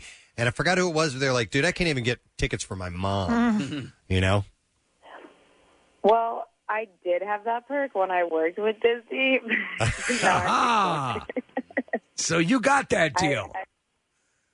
I did. I, I, I ruined Disney for my sisters because they never had to wait in a line. And now when we do go and do something, they're like, it's taking too long. And I'm like, well, honey, I'm sorry. This is what it is now. Welcome to the real world. Are they in the uh, industry as well? Do they have any yearnings to get into what you're doing? um, my baby sister, she's getting more into it now. She actually just did a self tape recently, but she's like eight. So Yeah. she's the one who really wants to do it. Um, but then the other two are kind of, they're kind of doing their own thing. Hey, did I read correctly that you and Ellen Page are going to be in uh, a, a project coming up about uh, gaming? Um, I am doing a project in Toronto, yes, and it's called One Up. I was actually supposed to fly there a couple of days ago, but I'm leaving sometime this week now. I mean, So, so stuff is. I mean, you- you're doing, uh, as I said before, the Alexa and Katie um, Netflix project. and That you work with uh, Tiffany Amber Thiessen on that. Are you you familiar with her? Uh, for her her 90210 years and Saved by the Bell. She kind of had a similar trajectory to yours. Have you uh, talked about uh, any career advice with her? Um, I, you know, I would actually talk to her about like more. It was more like personal life advice on like how how to balance it because like yeah, she has been in the industry for a long time and Right. you know she's married and she has a family. Um, so I think on Alexa and Katie, m- more advice that I would ask from her would be like stuff going on in my relationship at the time, or stuff going on with my friends, or just like the environment, but not necessarily career wise. And um, but she's great. She's she's like my second mom that I can like tell more things to than like my. It's, it's always good to have a backup mom. Yeah. Do you ever happen to talk to her about flowers? Uh, because my friend is uh, like a personal florist for her out there, which is crazy because we grew up watching. Yeah, we grew up watching 90210, and now he's like friends with her because he he prepares flowers for her all the time. oh wow, that's so no, I I haven't heard this at all. But wow, that's so funny. do me a, do me a personal favor. If you happen to be around her and there's flowers that she has, say, "Man, you are getting ripped off." I don't know who your florist is. I will make sure to say that. hey, by the way, since you know this Halloween film uh, has done so well, how was Halloween night for you? Did you do anything? Um, I mean, there wasn't really anything going on Halloween night. Um, but I did dress up with my boyfriend, so- and we, and we had fun. Um, but there wasn't too much going on. Like normally during Halloween, LA's just like crazy, and everyone's doing something. But this one was just a little more um, calmer, Yeah. I guess. Because- Yeah, right. Because everything sucks. That's why. Yeah, yeah. Yeah, we're looking at uh, at your Instagram page right now. There's a picture of uh, you and your boyfriend at the beach, and there's some flowers in the picture. Wait, who did you get your flowers from, Paris? Didn't use Tiffany's florist. for Yes, that. by all means. Though he way overcharges. No, no. Okay. All right. Well, listen, uh, we appreciate the phone call. We just uh, wanted to get in touch because, uh, you know, it's doing so well, uh, Hubie Halloween on Netflix. And, uh, you know, we want to keep an eye on you because you're obviously, you know, you've, you've, you've been in the, in the Disney realm for a while, breaking out, and uh, your star is continuing to rise. So we just wanted to meet and say hello and, and uh, just uh, spend some time talking. So we appreciate the time. Oh, thank you guys for having me on. Appreciate you guys. You guys have been a lot of fun. Thank you very much. Good luck with everything. It's uh, Paris Burrell. Yeah. Take care. Thanks for being She on. is an up- I mean, she's stunning, but Yeah. very. Um, it's hard to be that uh, attractive and then also be a likable character. Uh, Right, which right. She, she does play. She and uh, honestly, Hubie Halloween is a junk food movie that's a lot of fun. I enjoyed Uh, it. yeah, it is. It's it's it's not an Oscar contender. it wasn't meant to be. Yeah. I thought it was pretty stupid, but you know, but it had funny moments for sure. So, definitely. um, you think she was in bed? I think she Yeah. was Yeah. completely curled up 100 percent with the covers over her head. Do, while do she me was an on the age phone check with on us. that, would you please, just quickly? Oh, Just she's before- definitely older than okay teenage years. Just one sec. I can respond to Nick's She was question. born in uh, '98, so she will be. Uh, she's 21 right now. Yeah, she was definitely in bed. She turns 22. Uh, she's a New Year's Eve baby, or almost. There you go. December 29. Yeah. Uh, hey, uh, I saw this study, which was kind of interesting and surprising. I thought was worth sharing to you guys. We went out, uh, Rochelle and I were out, um, hit a couple of grocery stores. We had a couple of errands to to run, and this rung true because uh, there was a um, study that was done out of uh, it was out of Toronto, but they went through a bunch of different grocery stores. They went through 24 different grocery stores, and they were checking for um, contaminated spots. Okay, uh, in the grocery store, and what would you think the the surface that would be the most contaminated in a grocery store would be? Now, this is everything. Apple bobbing barrel. No, No, they don't have those. Oh, okay. The, uh, the most contaminated area. Yeah. Self checkout screen? Self checkouts. I'm going to say the Ooh. carts. Okay. I would say the conveyor belt. The conveyor belt, yeah. I mean, like a buffet style place, if they have that in a grocery store. No, more like your standard, uh, you know, any grocery Bread store shelf. bread shelf. No, uh, it was the, the Kathy was right. The pin uh, number where you punch in, Yeah. Yeah. Uh, to not not in the self checkout, but at, at, Yeah. at any one of those checkouts where you punch in your number Mm-hmm. Mhm. or put your credit card in, Credit that card. was considered the most contaminated. The least contaminated, the shopping carts, Because they're cleaning them. They're, They're, cleaning wiping them, down after every use. thoroughly.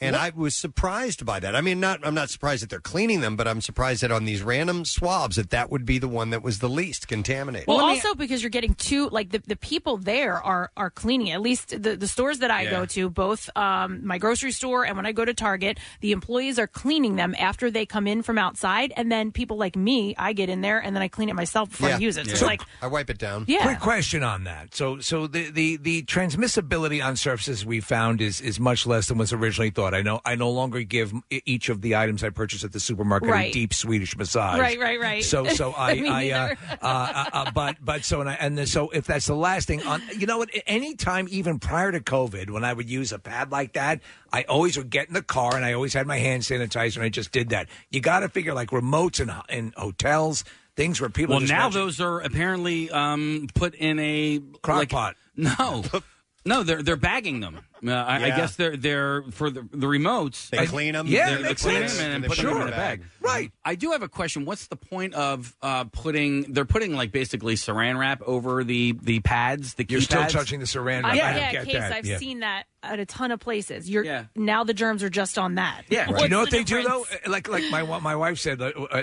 on Halloween night, you know, should you be using gloves when you hand out the candy? I said. uh, The, Same thing. the glove will then. I, Yeah, I, yeah. I'm uh, my hand. I had the sanitizer right there, and I was doing the thing just for people's comfortability.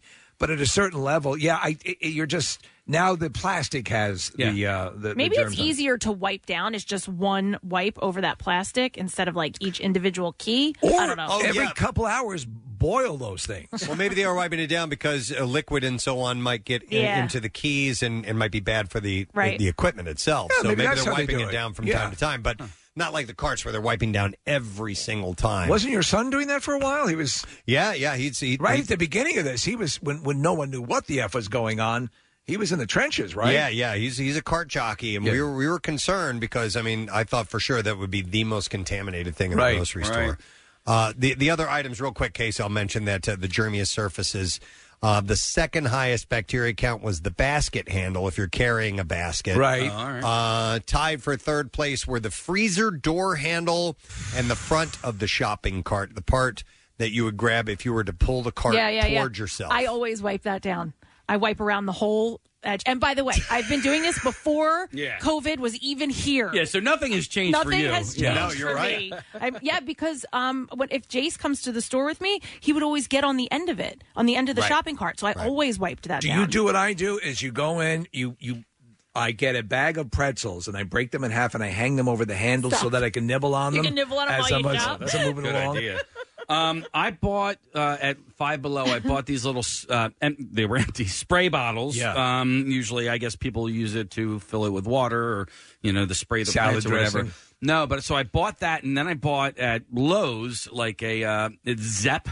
Uh, hand sanitizer. Mhm. It's really like heavy duty. It's like eighty percent ethyl. I've seen it used at like industrial sites. Yeah. Yeah. And so I poured that into the spray bottles, and that's what I have sitting in my car. It A, it smells good. And B, I mean, it really gets all over my hands. And I Okay. use that all the time. oh, yeah. By the way, Steve, you said salad dressing. I re- so I bring salad to work every day, and I bring some salad Yeah. dressing in a separate container. I forgot the goddamn salad dressing. How am I supposed to eat a salad without That salad sounds dressing? Honestly. do you think it'd be okay if I just rummage through the?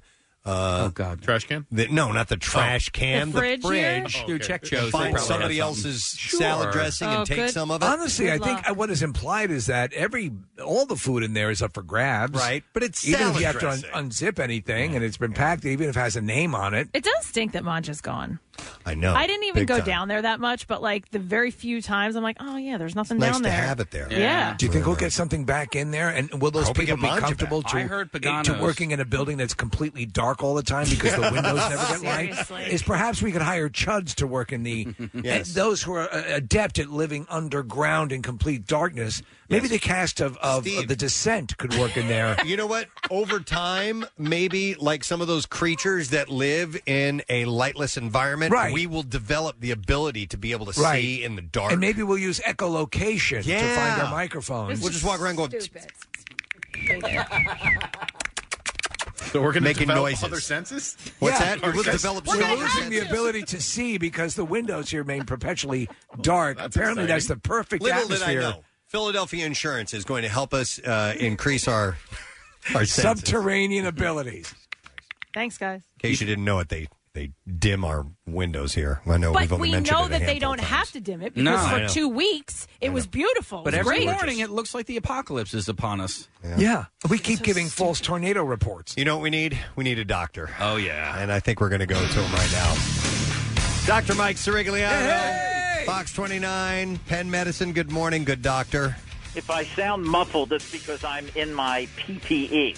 Ah. I walk in my office and I heard Kathy talking about disinfectants and things. And so, listen, the main, if you think of it this way, especially with COVID, all right, if you uh, think of I 95 as the aerosolized way you get COVID, that's how you think of it.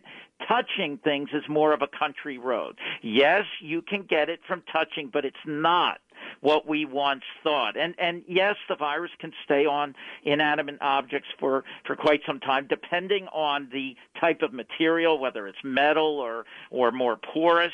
But when it comes down to it, your biggest risk is being next to someone who's not wearing a mask, and and that that's the critical part of this. And it's become politicized, and it shouldn't be because everyone just needs to wear a mask, and that way you tremendously reduce the risk of spreading the virus.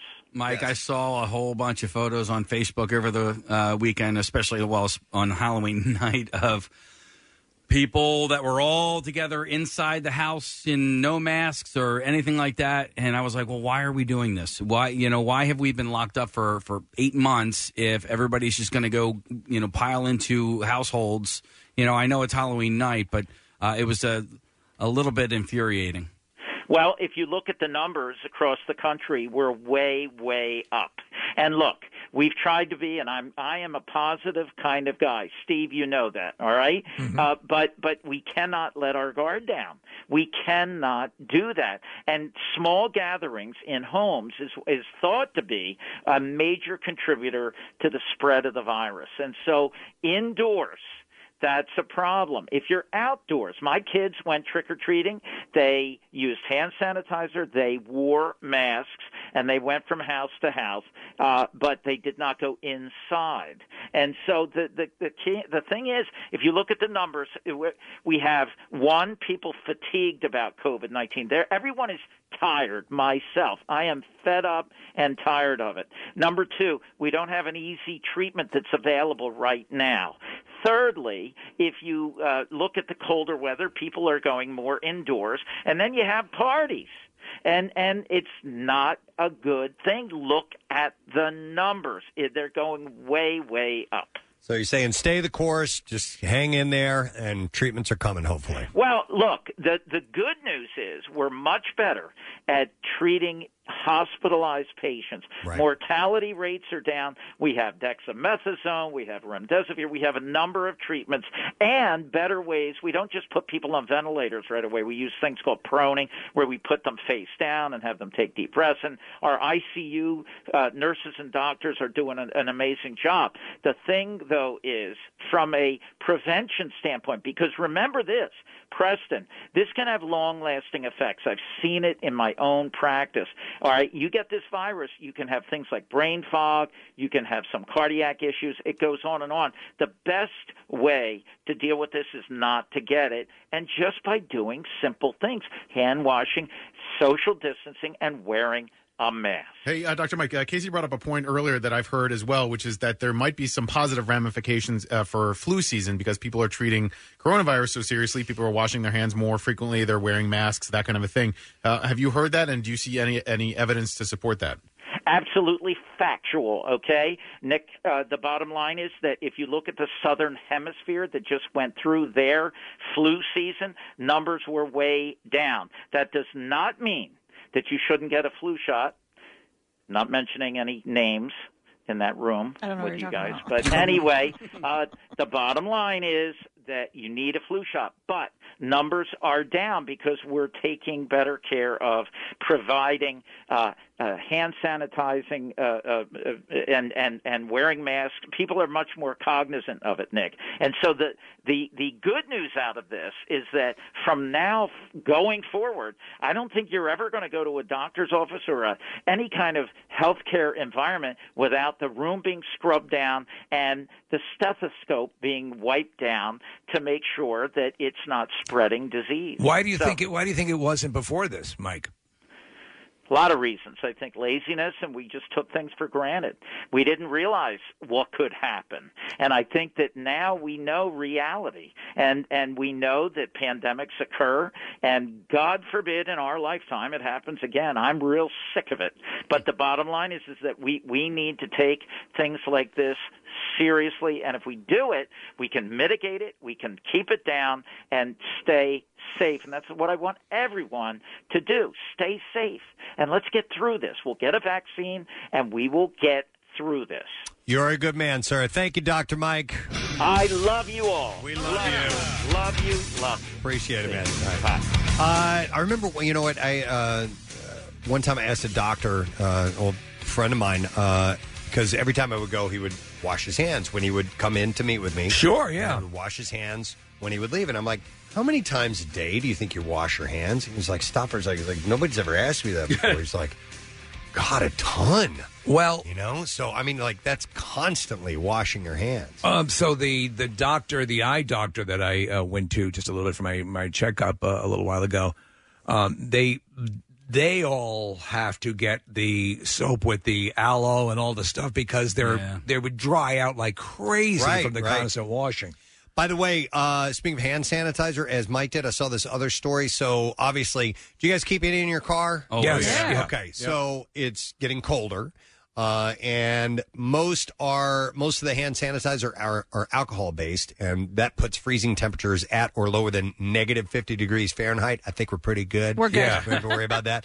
But one exception is if your sanitizer doesn't have the right mix of ingredients, according to this uh, Dr. Lenko, the uh, vice chair at the Department of Medicine at Lehigh Valley Hospital in Hazleton, said uh, if it has enough of the alcohol, it should not freeze in, in condition. So, yes, if one of your alcohol sanitizers freezes, I would recommend throwing it out and buying a new one. Ah, not using it, So if yeah. you do come into the car early in the morning and you see that it's it's gotten solid or whatever, Yeah. Mhm. Mm-hmm. toss it out and get another one uh, because then it doesn't have the right, it doesn't have the alcohol in there that would keep it. Because I guess it it uh, renders it inert or something. Right. I'm not really sure. And hard to apply when it's a solid brick. True. Yeah. It- it- it's would you just rub it on? You know, I don't know what you would do. Well, uh, interesting. Boil it. That's probably good. Heat it up in a microwave. Yeah, and then put it on yeah, immediately. Then, Right away. It immediately, yeah. sticks to you and rub nicely. it on your face quickly before it's time to cool. All right, well, listen, we need to take a break. We're going to come back. We're going to get into some beef file stories. And for the Word of the Week prize this week, lots of liquor. Oh. From revivalists that we're going to give away. It's a And nice little sanitizer. package, and we'll get you the details in a moment. We'll be back. Hit up the the WMMR.com contest page for your chance to win the Bud Light Platinum Seltzer Homegate Kickoff Prize Pack, including a $100 Primo Hoagies gift card, a four pack of custom pint glasses, a case of Bud Light Platinum, and more. All delivered personally by members of the Preston and Steve Show. WMMR.com. Everything that rocks. Where do you go? Just give me a thumbs up if uh, yes or no. Do I have time to do a couple shout outs or do we? Ah! Okay. All right, cool. Uh, so let me do this real quick. Uh, it says uh, Gadzooks from Tax Free Shoppers. Uh, can I give a big, juicy shout out to my husband Chris on his first birthday as a father? And some of these, by the way, are I'm a little late on. This came. This was uh, I got this in September. Uh, it says Well, you're uh, probably still a father. uh, we were the couple you guys and Pierre interviewed after the world's largest gender reveal party last year. He was amazing during my complicated pregnancy and our son Seamus's early birth, and has been doing awesome figuring out our first time dad stuff. Figuring out first time dad stuff. He knew our baby was a boy when he gave us uh, the Jersey bird and flashed us at the ultrasound. Uh, we're sad that we're sad to not bring Seamus with our shirts to this year's camp out event. And he's been listening to you guys since before he was born. So I want to wish my hubby Chris a happy 32nd birthday. So here's a shout out. And yes, two weeks from today, we begin broadcasting live from Xfinity Live. And uh, the groans you hear in the background is like, wow, uh, there's a lot of work to be done. And we're, Yes. get, we're working on it. So we will get to that as soon as we It's possibly virgin can. territory, right? But we're going to do it. Yep. Uh, then another one says, uh, Good morning, Preston. My name is uh, Michael Sharkey. I live in East Stroudsburg. I wanted to give a shout out to the people who listen to the podcast every day and can't listen live but want to chime in, uh, but can't for reasons. So I'm going to throw in my two cents on some things. Oh, great. I didn't read this ahead of time. Here we go. Uh, my cat with a weird thing he does that I don't see other pets doing. It will only, he will, oh, this, he's referring to things we've talked about All right, we on the have air to move before. on. Yeah. Uh, yeah. So how about a shard out? Sorry, we have to move on. Yeah, and that's uh, Michael Sharkey. So there you go. There you go. Sorry, it's it's lengthy, and I don't know Sorry, what we I was have to getting. move into. All right. Uh, and you know what? There's a uh, what? There's a. Oh my god. Okay. Hang on. Let me explain. Okay. So we were in commercial break, and I saw up on our screens here that we have Gary Lauer on the phone lines. Oh, Man. And so Gary's calling in, and I said, you know what? I could use a little Gary right now. I could use a little Lauer. And then Steve started singing, Oh, we could use a little Lauer right this very minute. So Right this very minute. Candles in the window. Uh, so let's get a little Gary. You guys ready? Yes. Good morning, Gary. Hello, everyone. How's my family? We're great, man. How are you? Uh, the Lauer Power Hour is for real, man. How you doing, The President? Lauer. Pa- When does the Lauer Power Hour um, actually take place? At 7 a.m. when you guys start at 6 o'clock. Okay, so you wait an hour before we get going, and then you start an hour after. start with the show starts. Yeah, that yeah. makes no How sense. When you doing? guys- How- How's everybody doing, man? All I- right. We're doing well. Good. Pretty good. Oh, man. we miss you. How was uh, how was Halloween for you, Gary? It was pretty empty around here, man. There was no busloads of kids get dropped off around here. I had w- one couple come over. I never, I, I never seen it before in my life. Uh, did you give him anything? My neighborhood, they, they, they looted my whole neighborhood. There was nothing. I can't imagine why the kids don't come visit your house on, on Halloween. I, I wonder how many parents are investigated after dropping them off. But I'll- so, so so it was quiet for you, but did you do anything at home? Did you watch horror movies or? I did watch horror movies all, all, all afternoon. Matter of fact, thank you, Pre- uh, Shotgun Steve Morrison. No That's problem. it. That was the least I could do. What did What did you watch? Uh, well, I don't have cable, uh, so I was watching. Uh, The radio. It's called the Comet Channel. Oh, Comet. Yeah, yeah, yeah. Oh, I love- Comet Channel's good. I love Yeah, that channel. What were you yeah. watching? That's on Channel 17.4, kids. Yeah. What did you watch? What movies? What Uh, horror the movies? man, a man from Mars, The Man from Mars, Frankenstein, the guy from Jupiter.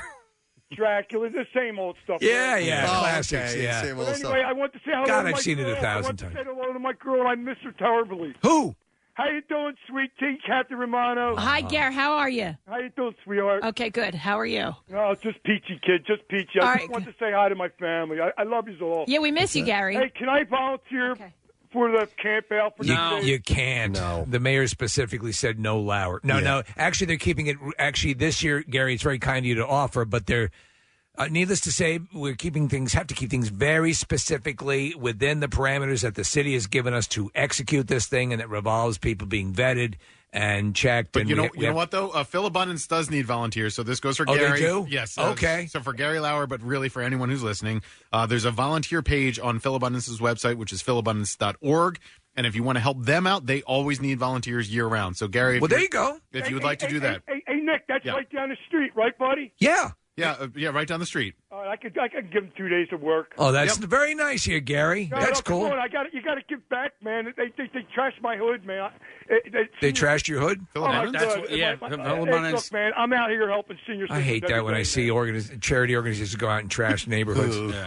yeah. we had the Look, man, I would 4-H love club to in our help- area I would love last to help night. my- I would love to help my family in any way, shape, or form because it's the le- it's the best thing and the least thing I could do for them. It's the best way to do the least thing possible. That's right. Yeah. No, I hear you. That's great.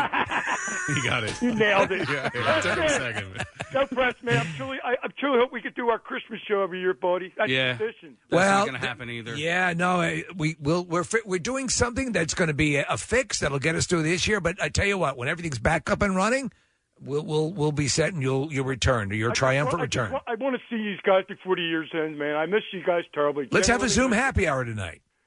I, I don't do happy hour. Okay. Oh, We should do a Zoom with I'm Gary. naturally happy. okay, but he doesn't have. Do you have a, do you have a, do you have a computer, Gary?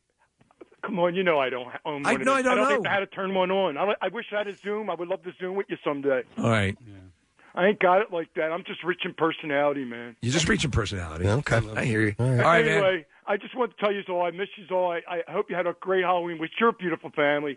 And I, my family to yours, I ain't got one. I want to tell you I love you. My family to yours, I Listen, ain't man, got these one. Are my, you guys are my family. Well, you are. You are. And, and So you likewise. got one. You have I love you. I love you all, and dear, I love you all dearly, man. Uh, we love you, Gary. Thanks for Preston calling. Elliott, you're the man. Nick, thank you very much. Casey Boy, Pony Boy Foster, you rock. And my girl, Sweet Tea Catherine Mano, you're the best mom in the world. Thanks, You- you Jack. left out Marissa. And Marissa Magnata, she knows I love that. She's little Mocha thing. Magnata. She's a good girl. Miss Mocha Magnata, that's right. Right. Okay. All right, Gary. Hey, thank you very much. kids. Thank Have you, a great Gary. day and Happy, happy second day in November. And get out for those tomorrow. All right, we'll do it. Thank you, Gary. Right, are we going with Lauer or Gary? What do you think? Well, because we could say Lauer right this very hour. Right this very hour. I like Smelling that. like a flower. Happy hour. Sometimes he smells sour.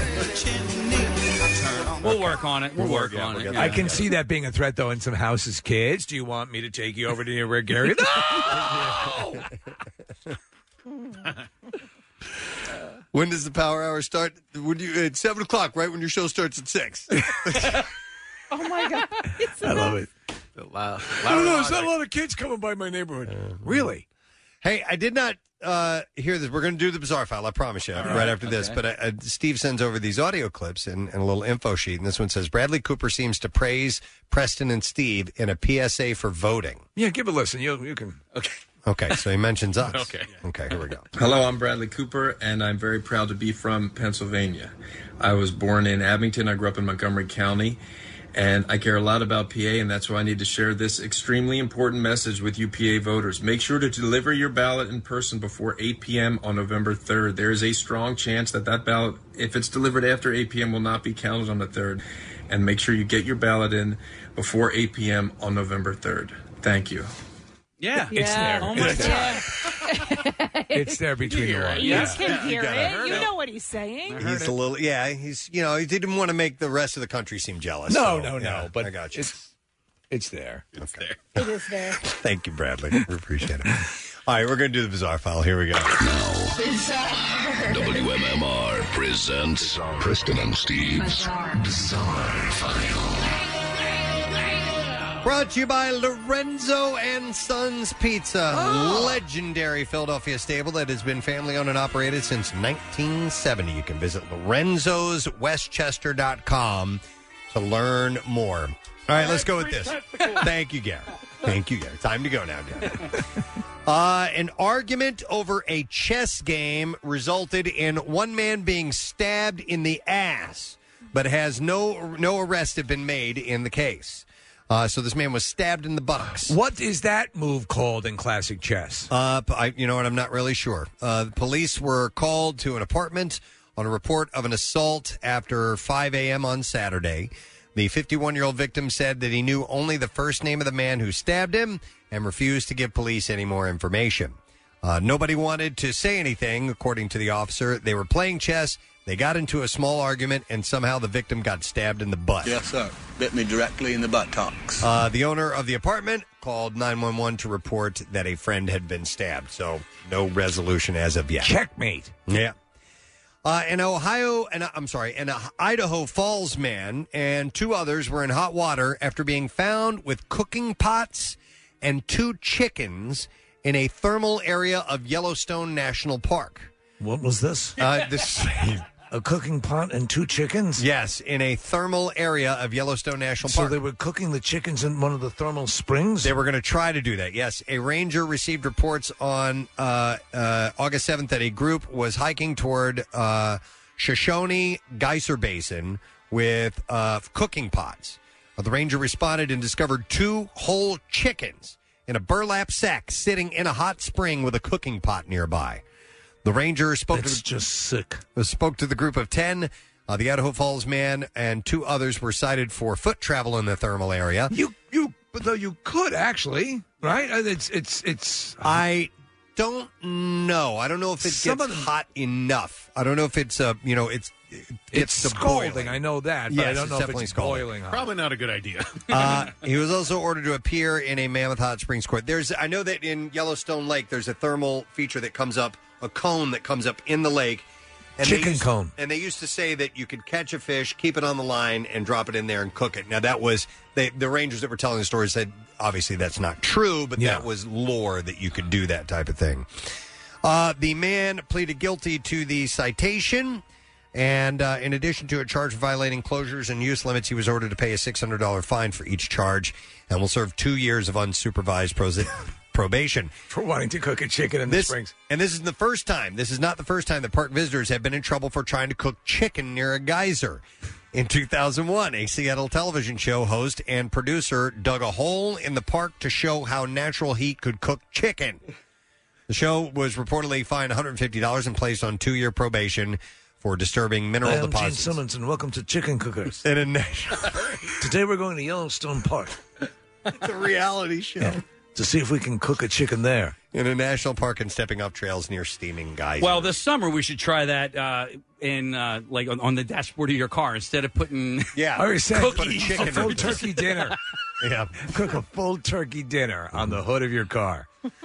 Uh, surprisingly, the latest report of an unruly plane passenger has nothing to do with the airline's mask requirements. So that's good. A passenger aboard a Hawaiian Airlines flight needed to be restrained on Wednesday after allegedly attempting to open the exit door between Los Angeles and Honolulu. So they're over the Pacific Ocean. Yeah, you're, you're up too high at that yeah, they- point. It, it doesn't work, but Yeah. but still, this is full. I on- can see that you're excited. This is crazy, Yeah, yeah. right? I can't yeah. wait to get This- out in Hawaii. Hawaii's great. Yeah. and I know you want. Can I open the door now?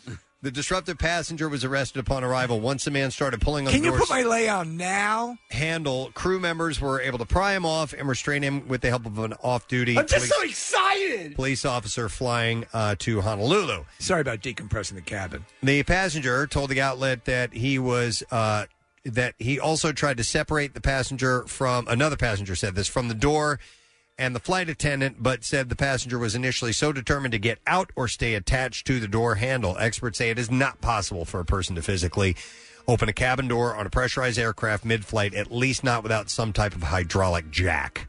So it wasn't going to happen, but You're going to need hydraulics, Jack. it's still crazy, and uh, they get Yeah, it's arrested. insane. One last story. This is a good one. A Florida man didn't even realize that he won $1 million until hours after he bought the winning ticket. Uh, Lee Wingfield bought the new 200 times the cash scratch off game. He original, originally thought he had only won $1,000, which you'd be happy Um, yes, about, right? You're it's a winning wonderful $1,000.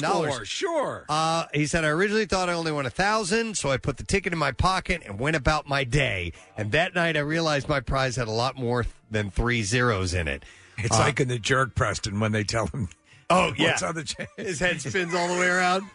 uh, Wingfield chose to receive his winnings as a one-time lump sum payment.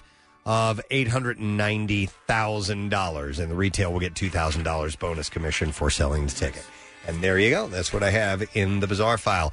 Hey, we got a new Daily Rush video. Hey! Uh, the title is Nick and his grandfather got a happy ending. Oh, All right. And the description says there was even ice cream. Oh. So you can watch that video now at PrestonandSteve.com. It is sponsored by Punchline Philly, Fishtown's first comedy club, restaurant, and bar. We're going to take a break and we'll be back in a moment. Stay with us. Listen to all the WMMR podcasts as well as a live stream on your Alexa enabled device. Just say, Alexa, open MMR. Steven Singer's Real Expert Jewelers are available for virtual and in-store appointments. Real diamonds, real experts, real people. It's easy to go to IHateStevenSinger.com. Back with more of the Preston and Steve Show podcast. As a reminder, two weeks from today, Camp Out for Hunger. Just want to keep hitting that home. And uh, if you have questions about it, they can be answered at WMMR.com or PrestonandSteve.com. Take a look if you plan to participate this year. It's going to look a little bit different, but we want as much uh, participation and energy as we can get. So please help if you can. All right, in the meantime, we're going to do a lesson question today. We're giving away a $50 Carrabba's Italian Grill gift card. Uh, the question that we're going to go with is. Uh, which marine mammals have returned to the Wissahickon Creek? 215-263 WMMR. It's which amazing. marine mammals have returned to the Wissahickon Creek? Do you know? Were you listening? You should call now so we can get you a prize. 215-263 WMMR. While you're doing that, we do this. Trash business is a gold mine. 93.3 WMMR with Preston and Steve's Hollywood Trash. All right, let's see where we are today. What's up, Steve? Well, if 86 year old Sophia Loren wins an Oscar next year for a performance in The Life Ahead, she would have won Oscars 56 years apart. The Academy is pointing out that the 56 year span would prove just what a terrible actress she is. oh my god. Chelsea Huska, one of the original Teen Moms, is leaving the show after 10 seasons. Huska rep- will reportedly debut in a new series called Teen Gum Gum. and finally, Lori Laughlin entering into prison on Friday to serve two months' sentence for a part in the college admissions cheating scandal. According to witnesses, Laughlin walked into the prison, found the biggest former sitcom star in there, and immediately shivved him in the neck. wow.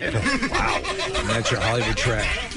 All right, we'll uh, see if you've been paying attention this morning because that's what the lesson question is all about. So, which marine mammals have returned to the Wissahick- Wissahickon Creek 215 263 WMMR? And I will go to Debbie. Hey, Debbie, how you doing? Hey, thank you, Dom Dunker. You dunked it. you dunked it. All right, what are the mammals that have returned to the Wissahickon Creek? Uh, they were killer whales. Killer whales, you got it. One moment, Debbie. We're going to give you a $50 Carrabba's Italian Grill gift card. No matter the size of your holiday event, Carrabba's Italian Grill is here to serve you, starting at $39, $34.99. Carrabba's family bundles feature lasagna, spaghetti, chicken parmesan, or salmon separito, served four to five, serves four to five people, and are available through carside carryout and delivery. Carrabba's Catering serves 10 or more and offers individually packaged meals. You can visit Carrabba's.com for the complete menu. Preston and Steve's Music News on 93.3 WMMR. Blah, blah, blah. All right, then music news brought to you this morning by Primo Hoagies. Uh, watching the game at home? Of course you are, but you don't have to eat like it. Score big and serve in style with Primo Hoagie Party Trays. You can find your location or order online at primohoagies.com. It's not just a hoagie, it's a primo. Uh, David Lee Roth has paid tribute to his fallen bandmate Eddie Van Halen by posting a new song for the late guitarist. Uh, Blabbermouth reported that Roth shared the tune Somewhere Over the Rainbow Bar and Grill on YouTube with a clip featuring one of Roth's drawings that includes the message Hey, Ed, I'm going to miss you. See you on the other side. Uh, the track, which features guitarist John Five, was recorded around 2014, and that was for an unreleased David Lee Roth project. So he had released that in Eddie's honor. Is guitarist John Five a robot? Uh, no. That's Johnny Five. That's Johnny Five. Uh, Wolfgang Van Halen, by the way, is once again striking back uh, online after Us Magazine ran a piece on his parents' marriage. According to Us, in its new issue, mom Valerie Bertinelli revealed the, quote, secrets to the couple's 26 year marriage, which split apart back in 2002. Wolfgang tweeted, F this and F you, Us Weekly. The only thing printed in this piece of toilet paper that's true is that we all loved my father. This is not a new interview. My mother did not speak to them for this. That is all. What did- what did it, What did it say? Was I it- don't know. But it wasn't anything new. So he went on to explain in another tweet I know what a lot of people are going to say. Just ignore it. Uh, I'm not going to stand by and let people publish lies and make my family's tragedy someone else's entertainment. So I didn't read the article, so I'm not No, but it's Us Magazine. Uh, and, Sammy- and I only turn to them for who wore it best. Uh, Sammy Hagar, who revealed that he and Eddie had renewed their friendship earlier this year, posted a 1988 photo of the pair during happier times. The photo shows both guitarists holding each other's custom Kramer guitar, with Hagar writing "Throwback to 1988." Eddie and I holding each other's guitars. That was fa- that was Frankenstein, and he had my model and had uh, that he had made for me from Kramer. Miss You, Bud Hagerstein. uh, Miss You Bud and OU812 and Backstage are the hashtags. Uh, Wolfgang was among those who commented simply posting a heart emoji. So continuing to uh, show uh, their love for Ed. Corey Taylor will play a socially distanced secret show in Los Angeles on Thursday, according to Loudwire. A donation of $5 to the Sweet Relief COVID 19 Fund will enter you into a ticket lottery to be in attendance, and only five winners will be allowed to bring a guest to watch the private performance. One grand prize winner receives an Epiphone Les Paul Special VE Vintage Edition electric guitar signed by Taylor as well. Yeah. That's pretty cool. Got to get the entries in by tomorrow, and I would imagine you need to be near LA if you want to. Imagine. Yes, win, as you can imagine. Hmm. As you can imagine. Deftones have released the Purity Ring remix of Knife Party, which will be included on their Black Stallion remix to celebrate the 20th anniversary of their White Pony album.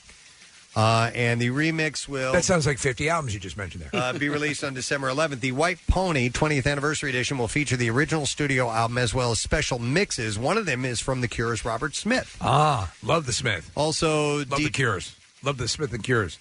Also, DJ Shadow, Mike Shinoda of Lincoln Park, Fantogram, Square Pusher, Clams Casino, Salva, and Blank Mass. Wait, Clams Casino? I guess that is a DJ. Okay. You know, The Cure did a fantastic remix of, uh, I think it was Purple Haze. It was uh, uh, Hendrix. They did a version of it for their All Mixed Up album, which was sensational. Who did that?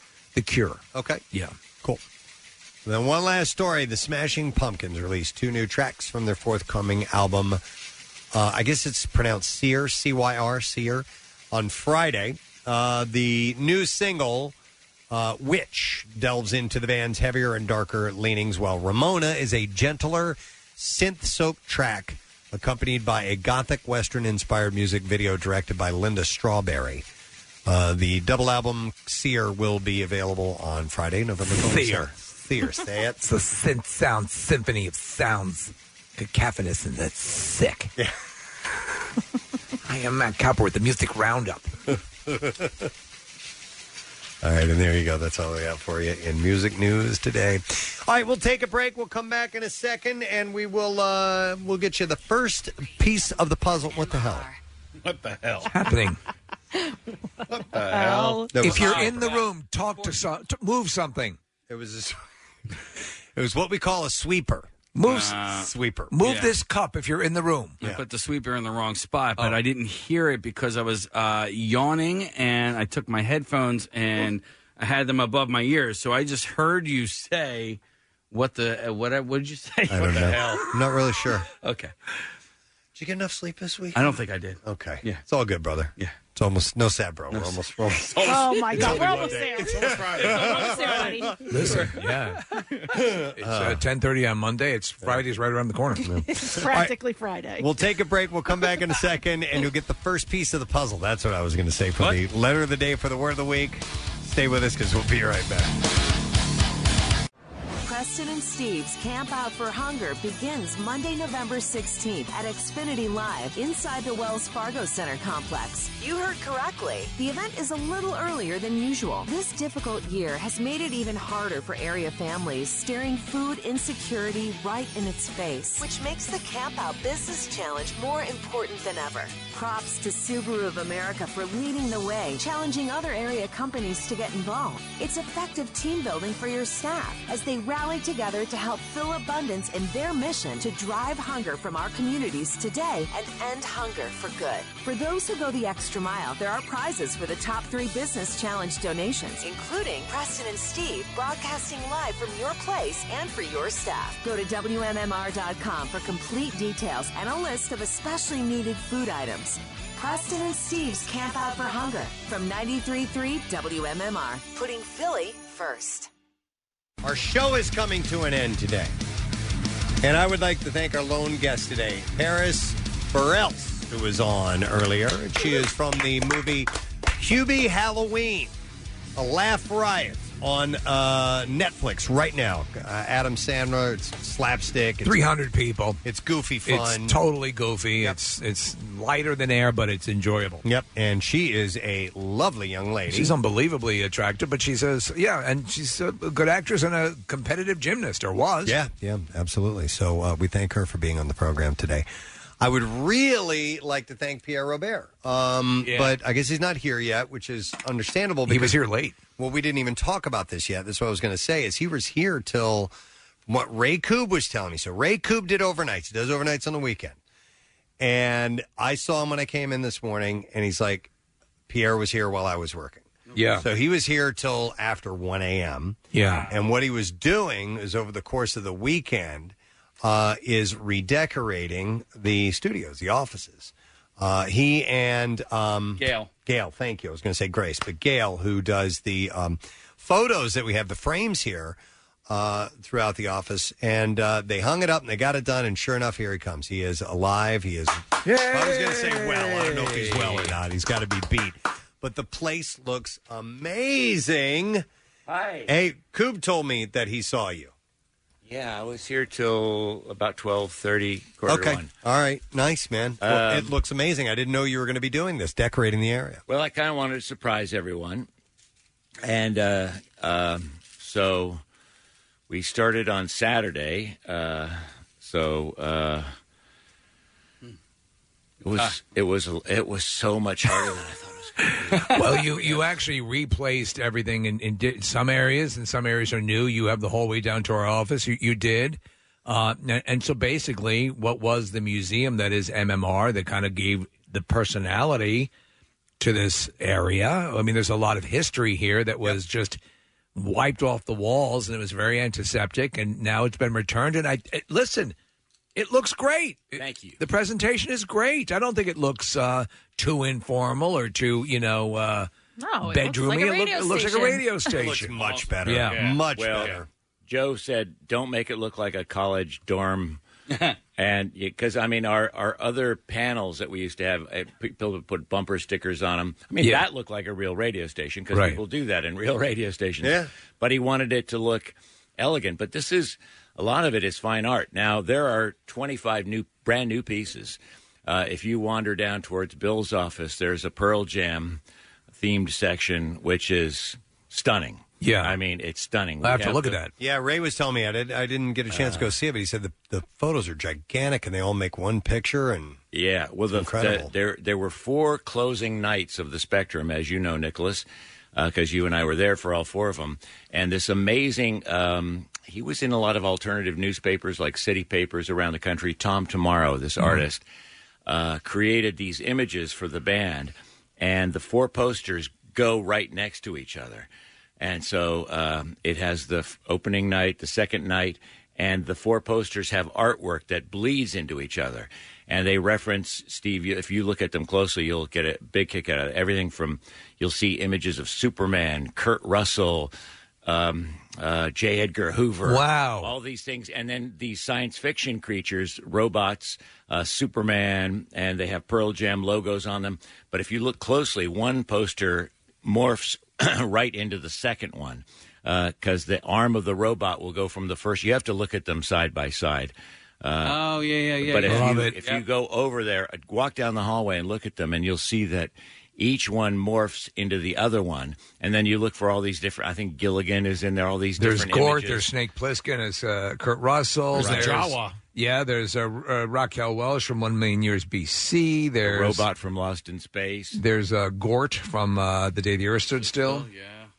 Um, and uh, uh, yes, it's re- they're really amazing. So we have those four right next to each other, but then on either side adjoining them, we have the two shows that Pearl Jam shouted us out at. The first one where we got the interview uh, with Eddie, and then the second one, which was the most recent one in 2016. Those surround that. Then next to that is a giant picture of uh, Nick and Matt and uh, Eddie and myself. And then next to that is this amazing photo I bought from this guy named Lance Mercer when I was in Seattle, who took all the early Pearl Jam photos. And it's Pearl, J- it's Eddie in the studio, um, looking with his head up to the light in their rehearsal studio, and there's a giant um, uh, drawing of, or I guess it's a like a, a drop cloth with Pete Townsend's image behind it. So it represents to me um, MMR eh, newer and older, Right. You know, so this younger artist getting uh, image and guidance almost from this legend Pete Townsend in the background, and so it's um, and then there's all kinds of other stuff. So. And then the Metallica section over here is quite amazing. We got the Metallica fiddle, one there's only 100 made we have like number 12 or something and the and the actual bow and this giant picture of sarah and jackson and metallica and next to that is a signed metallica poster to mmr and a metallica platinum album that we recently got um, so i mean there's and then the woodstock section i'll just brag on one more section the woodstock section mmr was uh, to show the history the only station that I know of, maybe BCN in Boston, that took out an ad in the original Woodstock program. Um, and who knew that there even was an original Woodstock program, Yeah. but there was. Yeah. And um, the ad is up on our wall. And then uh, we found on eBay original Woodstock tickets from Woodstock itself. They've been kept in a bank vault, and they're they're it, they are actually real Woodstock tickets, right? That we uh, uh, mounted next to that, and right under that, um, I went to an art show in New York City with uh, Graham Nash and this guy Henry Diltz, who is a photographer who created the cover of Morrison Hotel. Did a lot of the Jackson Brown, did the first um, several CSN album covers, Deja Vu as well and he was on stage at Woodstock and took a picture of Jimi Hendrix standing as close as I am to Nick. And that picture is right underneath the Woodstock pictures, and I had him autograph it to MMR. You should do it uh, uh, like a, a video tour of what you have Yeah. done now Yeah, because yeah. it's sort of a uh, Yeah. it needs to be chronicled. Yeah, that's a bit of a rave on about it, but those are some, I mean, and we combined that with a lot of older pieces. And uh, some pieces you've never seen. We found a Weezer signed poster, you know, all this cool stuff. So Where did the Brett- furniture come from here? Out of, Uh, we want to thank uh, Michael and Kristen Nassif. Uh, she he's a buddy of mine who used to be an intern here, and his wife has worked at uh, IKEA for thirty some odd years, and uh, they hooked that up for us. Nice. So we got a little furniture. I mean, not that that uh, chair ripped with holes that there was stuffing coming out of it, and the other mismatched Eagles chair, which I brought over here. Yeah, if it you all want ended to up in taste our it. studio somehow or Here we go. another. The leftover furniture. I didn't know what to do with it. No, it's beautiful. We we love it. And uh, uh, so we wanted to thank uh, Michael and um, uh, his wife Kristen. She got the stuff for us from IKEA. And then Gail is the amazing, I call her Gail the Great now. She does all of our framing. Originalimages.net is her website, originalimages.net. And uh, she was greatly helped by her friend Sharon uh, and also Connor. Uh, came in yesterday Oh, what? and worked for 10 hours. Jack of all trades, Connor Yeah, is. yeah. He's awesome. He never stops. He doesn't stop. Well, I asked him if he wanted to, and I said, You don't have to say yes. Uh, and he said, Yes. So uh, thanks to Sharon uh, and uh, Connor and to Gail from Original Images. You can uh, call her 619 891 89. I think it's oh. 610. 610, oh, not 619. But she sent me it. She printed it Huh. wrong. Yeah. 610 891 8917. and I'll give that out again later, and originalimages.net. She also comes and picks up your framing and delivers it when she's uh, when she's done with it, however Nice. you want it. She's amazing, and she uh, got the COVID test so she could come in and be safe. And she uh, meticulously helped us mount for hours and hours and hours. Uh, we worked uh, nine hours on Saturday and 10 well they were here she was here 10 hours yesterday and i was here 12 or 13 yesterday Wow. and we're still not done Thank you so much. and, yeah, and, looks great. uh, your your wall i thought we had more stuff for your wall so some of your things are older than i wanted um, it has the larger preston in a few of them Yes, which i Fat know Preston. you don't like Yep, I don't like seeing him but we can replace those Okay. but i couldn't f- i thought i had a ton of p&s stash and i couldn't find as much as i we wanted have had stuff laying around. You could talk to Marissa. There's probably more things Well, around. God and bless about. her. Marissa came in yesterday to help us find some more stuff. Okay. One of your listeners made a really cool three dimensional Preston and Steve uh, logo image thing, and uh, and we we put that in the wall so it pops out like it stands out three I'll dimensional. have to check that out. We were, during Um, the show prep this morning, I just caught a, gl- a glimpse of what was going on there, and I was amazed by just that. So Yeah. So it, I mean, it's it's uh, if you take a walk around and look with some detail, some of the things are you've seen before, but there's a lot that you haven't, and it's it's uh, staggering. Cool, man. Well, congratulations. Thank on, you. Or, and thank you. It no, looks no, no. fantastic. Uh, thanks to all the others. All right, let's uh, do our letter, if you would. Yes. Here we go. Preston and Steve on 93.3 WMMR. Now, the Daily All right, the President Steve Show is brought to you today by the letter P, as in pictures. All right, and we have this very cool prize giveaway, and it's from our friends at Revivalist. So we have three bottles of the double gold award winning Revivalist Botanical Gin, voted number one best craft gin distillery in America by USA Today, three bottles of Resurgent Young American Bourbon, and three bottles of Preston's Quarantine Cocktail, a signature cocktail personally designed by yours truly. Wow. They helped me out with it, but it was, yes, I helped that. And it is, I'm telling you, you're not going to believe how yummy it is. Made resurgent, resurgent bourbon and locally made apple cider. The cider is so good. Can I have some now? we'll give you some. you deserve it. From Revivalist Spirits, you can keep life delicious. So we will give that away on Friday with all the letters. What's coming up on your show today, Pierre? We have workforce blocks of Bush and U2 and Red Hot Chili Peppers and a vinyl cut. All right. And I want to thank our sponsors. Preston and Steve Show is brought to you today by Duncan, the official coffee of the President Steve Show, and by Meineke doing car care right. Tomorrow on the program, it's a Tuesday, so we will do tattoos for Tattoo Tuesday. It is also election day, so make sure that you exercise your right to vote. And if you uh, need to drop off your ballot, get that done, take care of it right away. So we'll see what we can get into tomorrow. Yes. That is it. We are done. Rage on. Have a great day. We'll see you tomorrow, gang. Bye bye. The Preston and Steve love you, hate you line. I would totally buy a Judge Judy flashlight. She's so hot. Next message. Holy I saw Nick McElwain on a trail in Valley Forge, and like I didn't know what to say, so I didn't say anything. And this is my time to say hi. Hi, Nick. I saw you today. Next message. It's no sad bro Friday, but today it's me Monday. As in me, I gotta do this all over again. The Preston and Steve love you, hate you line. Call 484 434 1333. MMR rocks. Brought to you by DellToyota.com and DellChevrolet.com. Jack, sell them for less.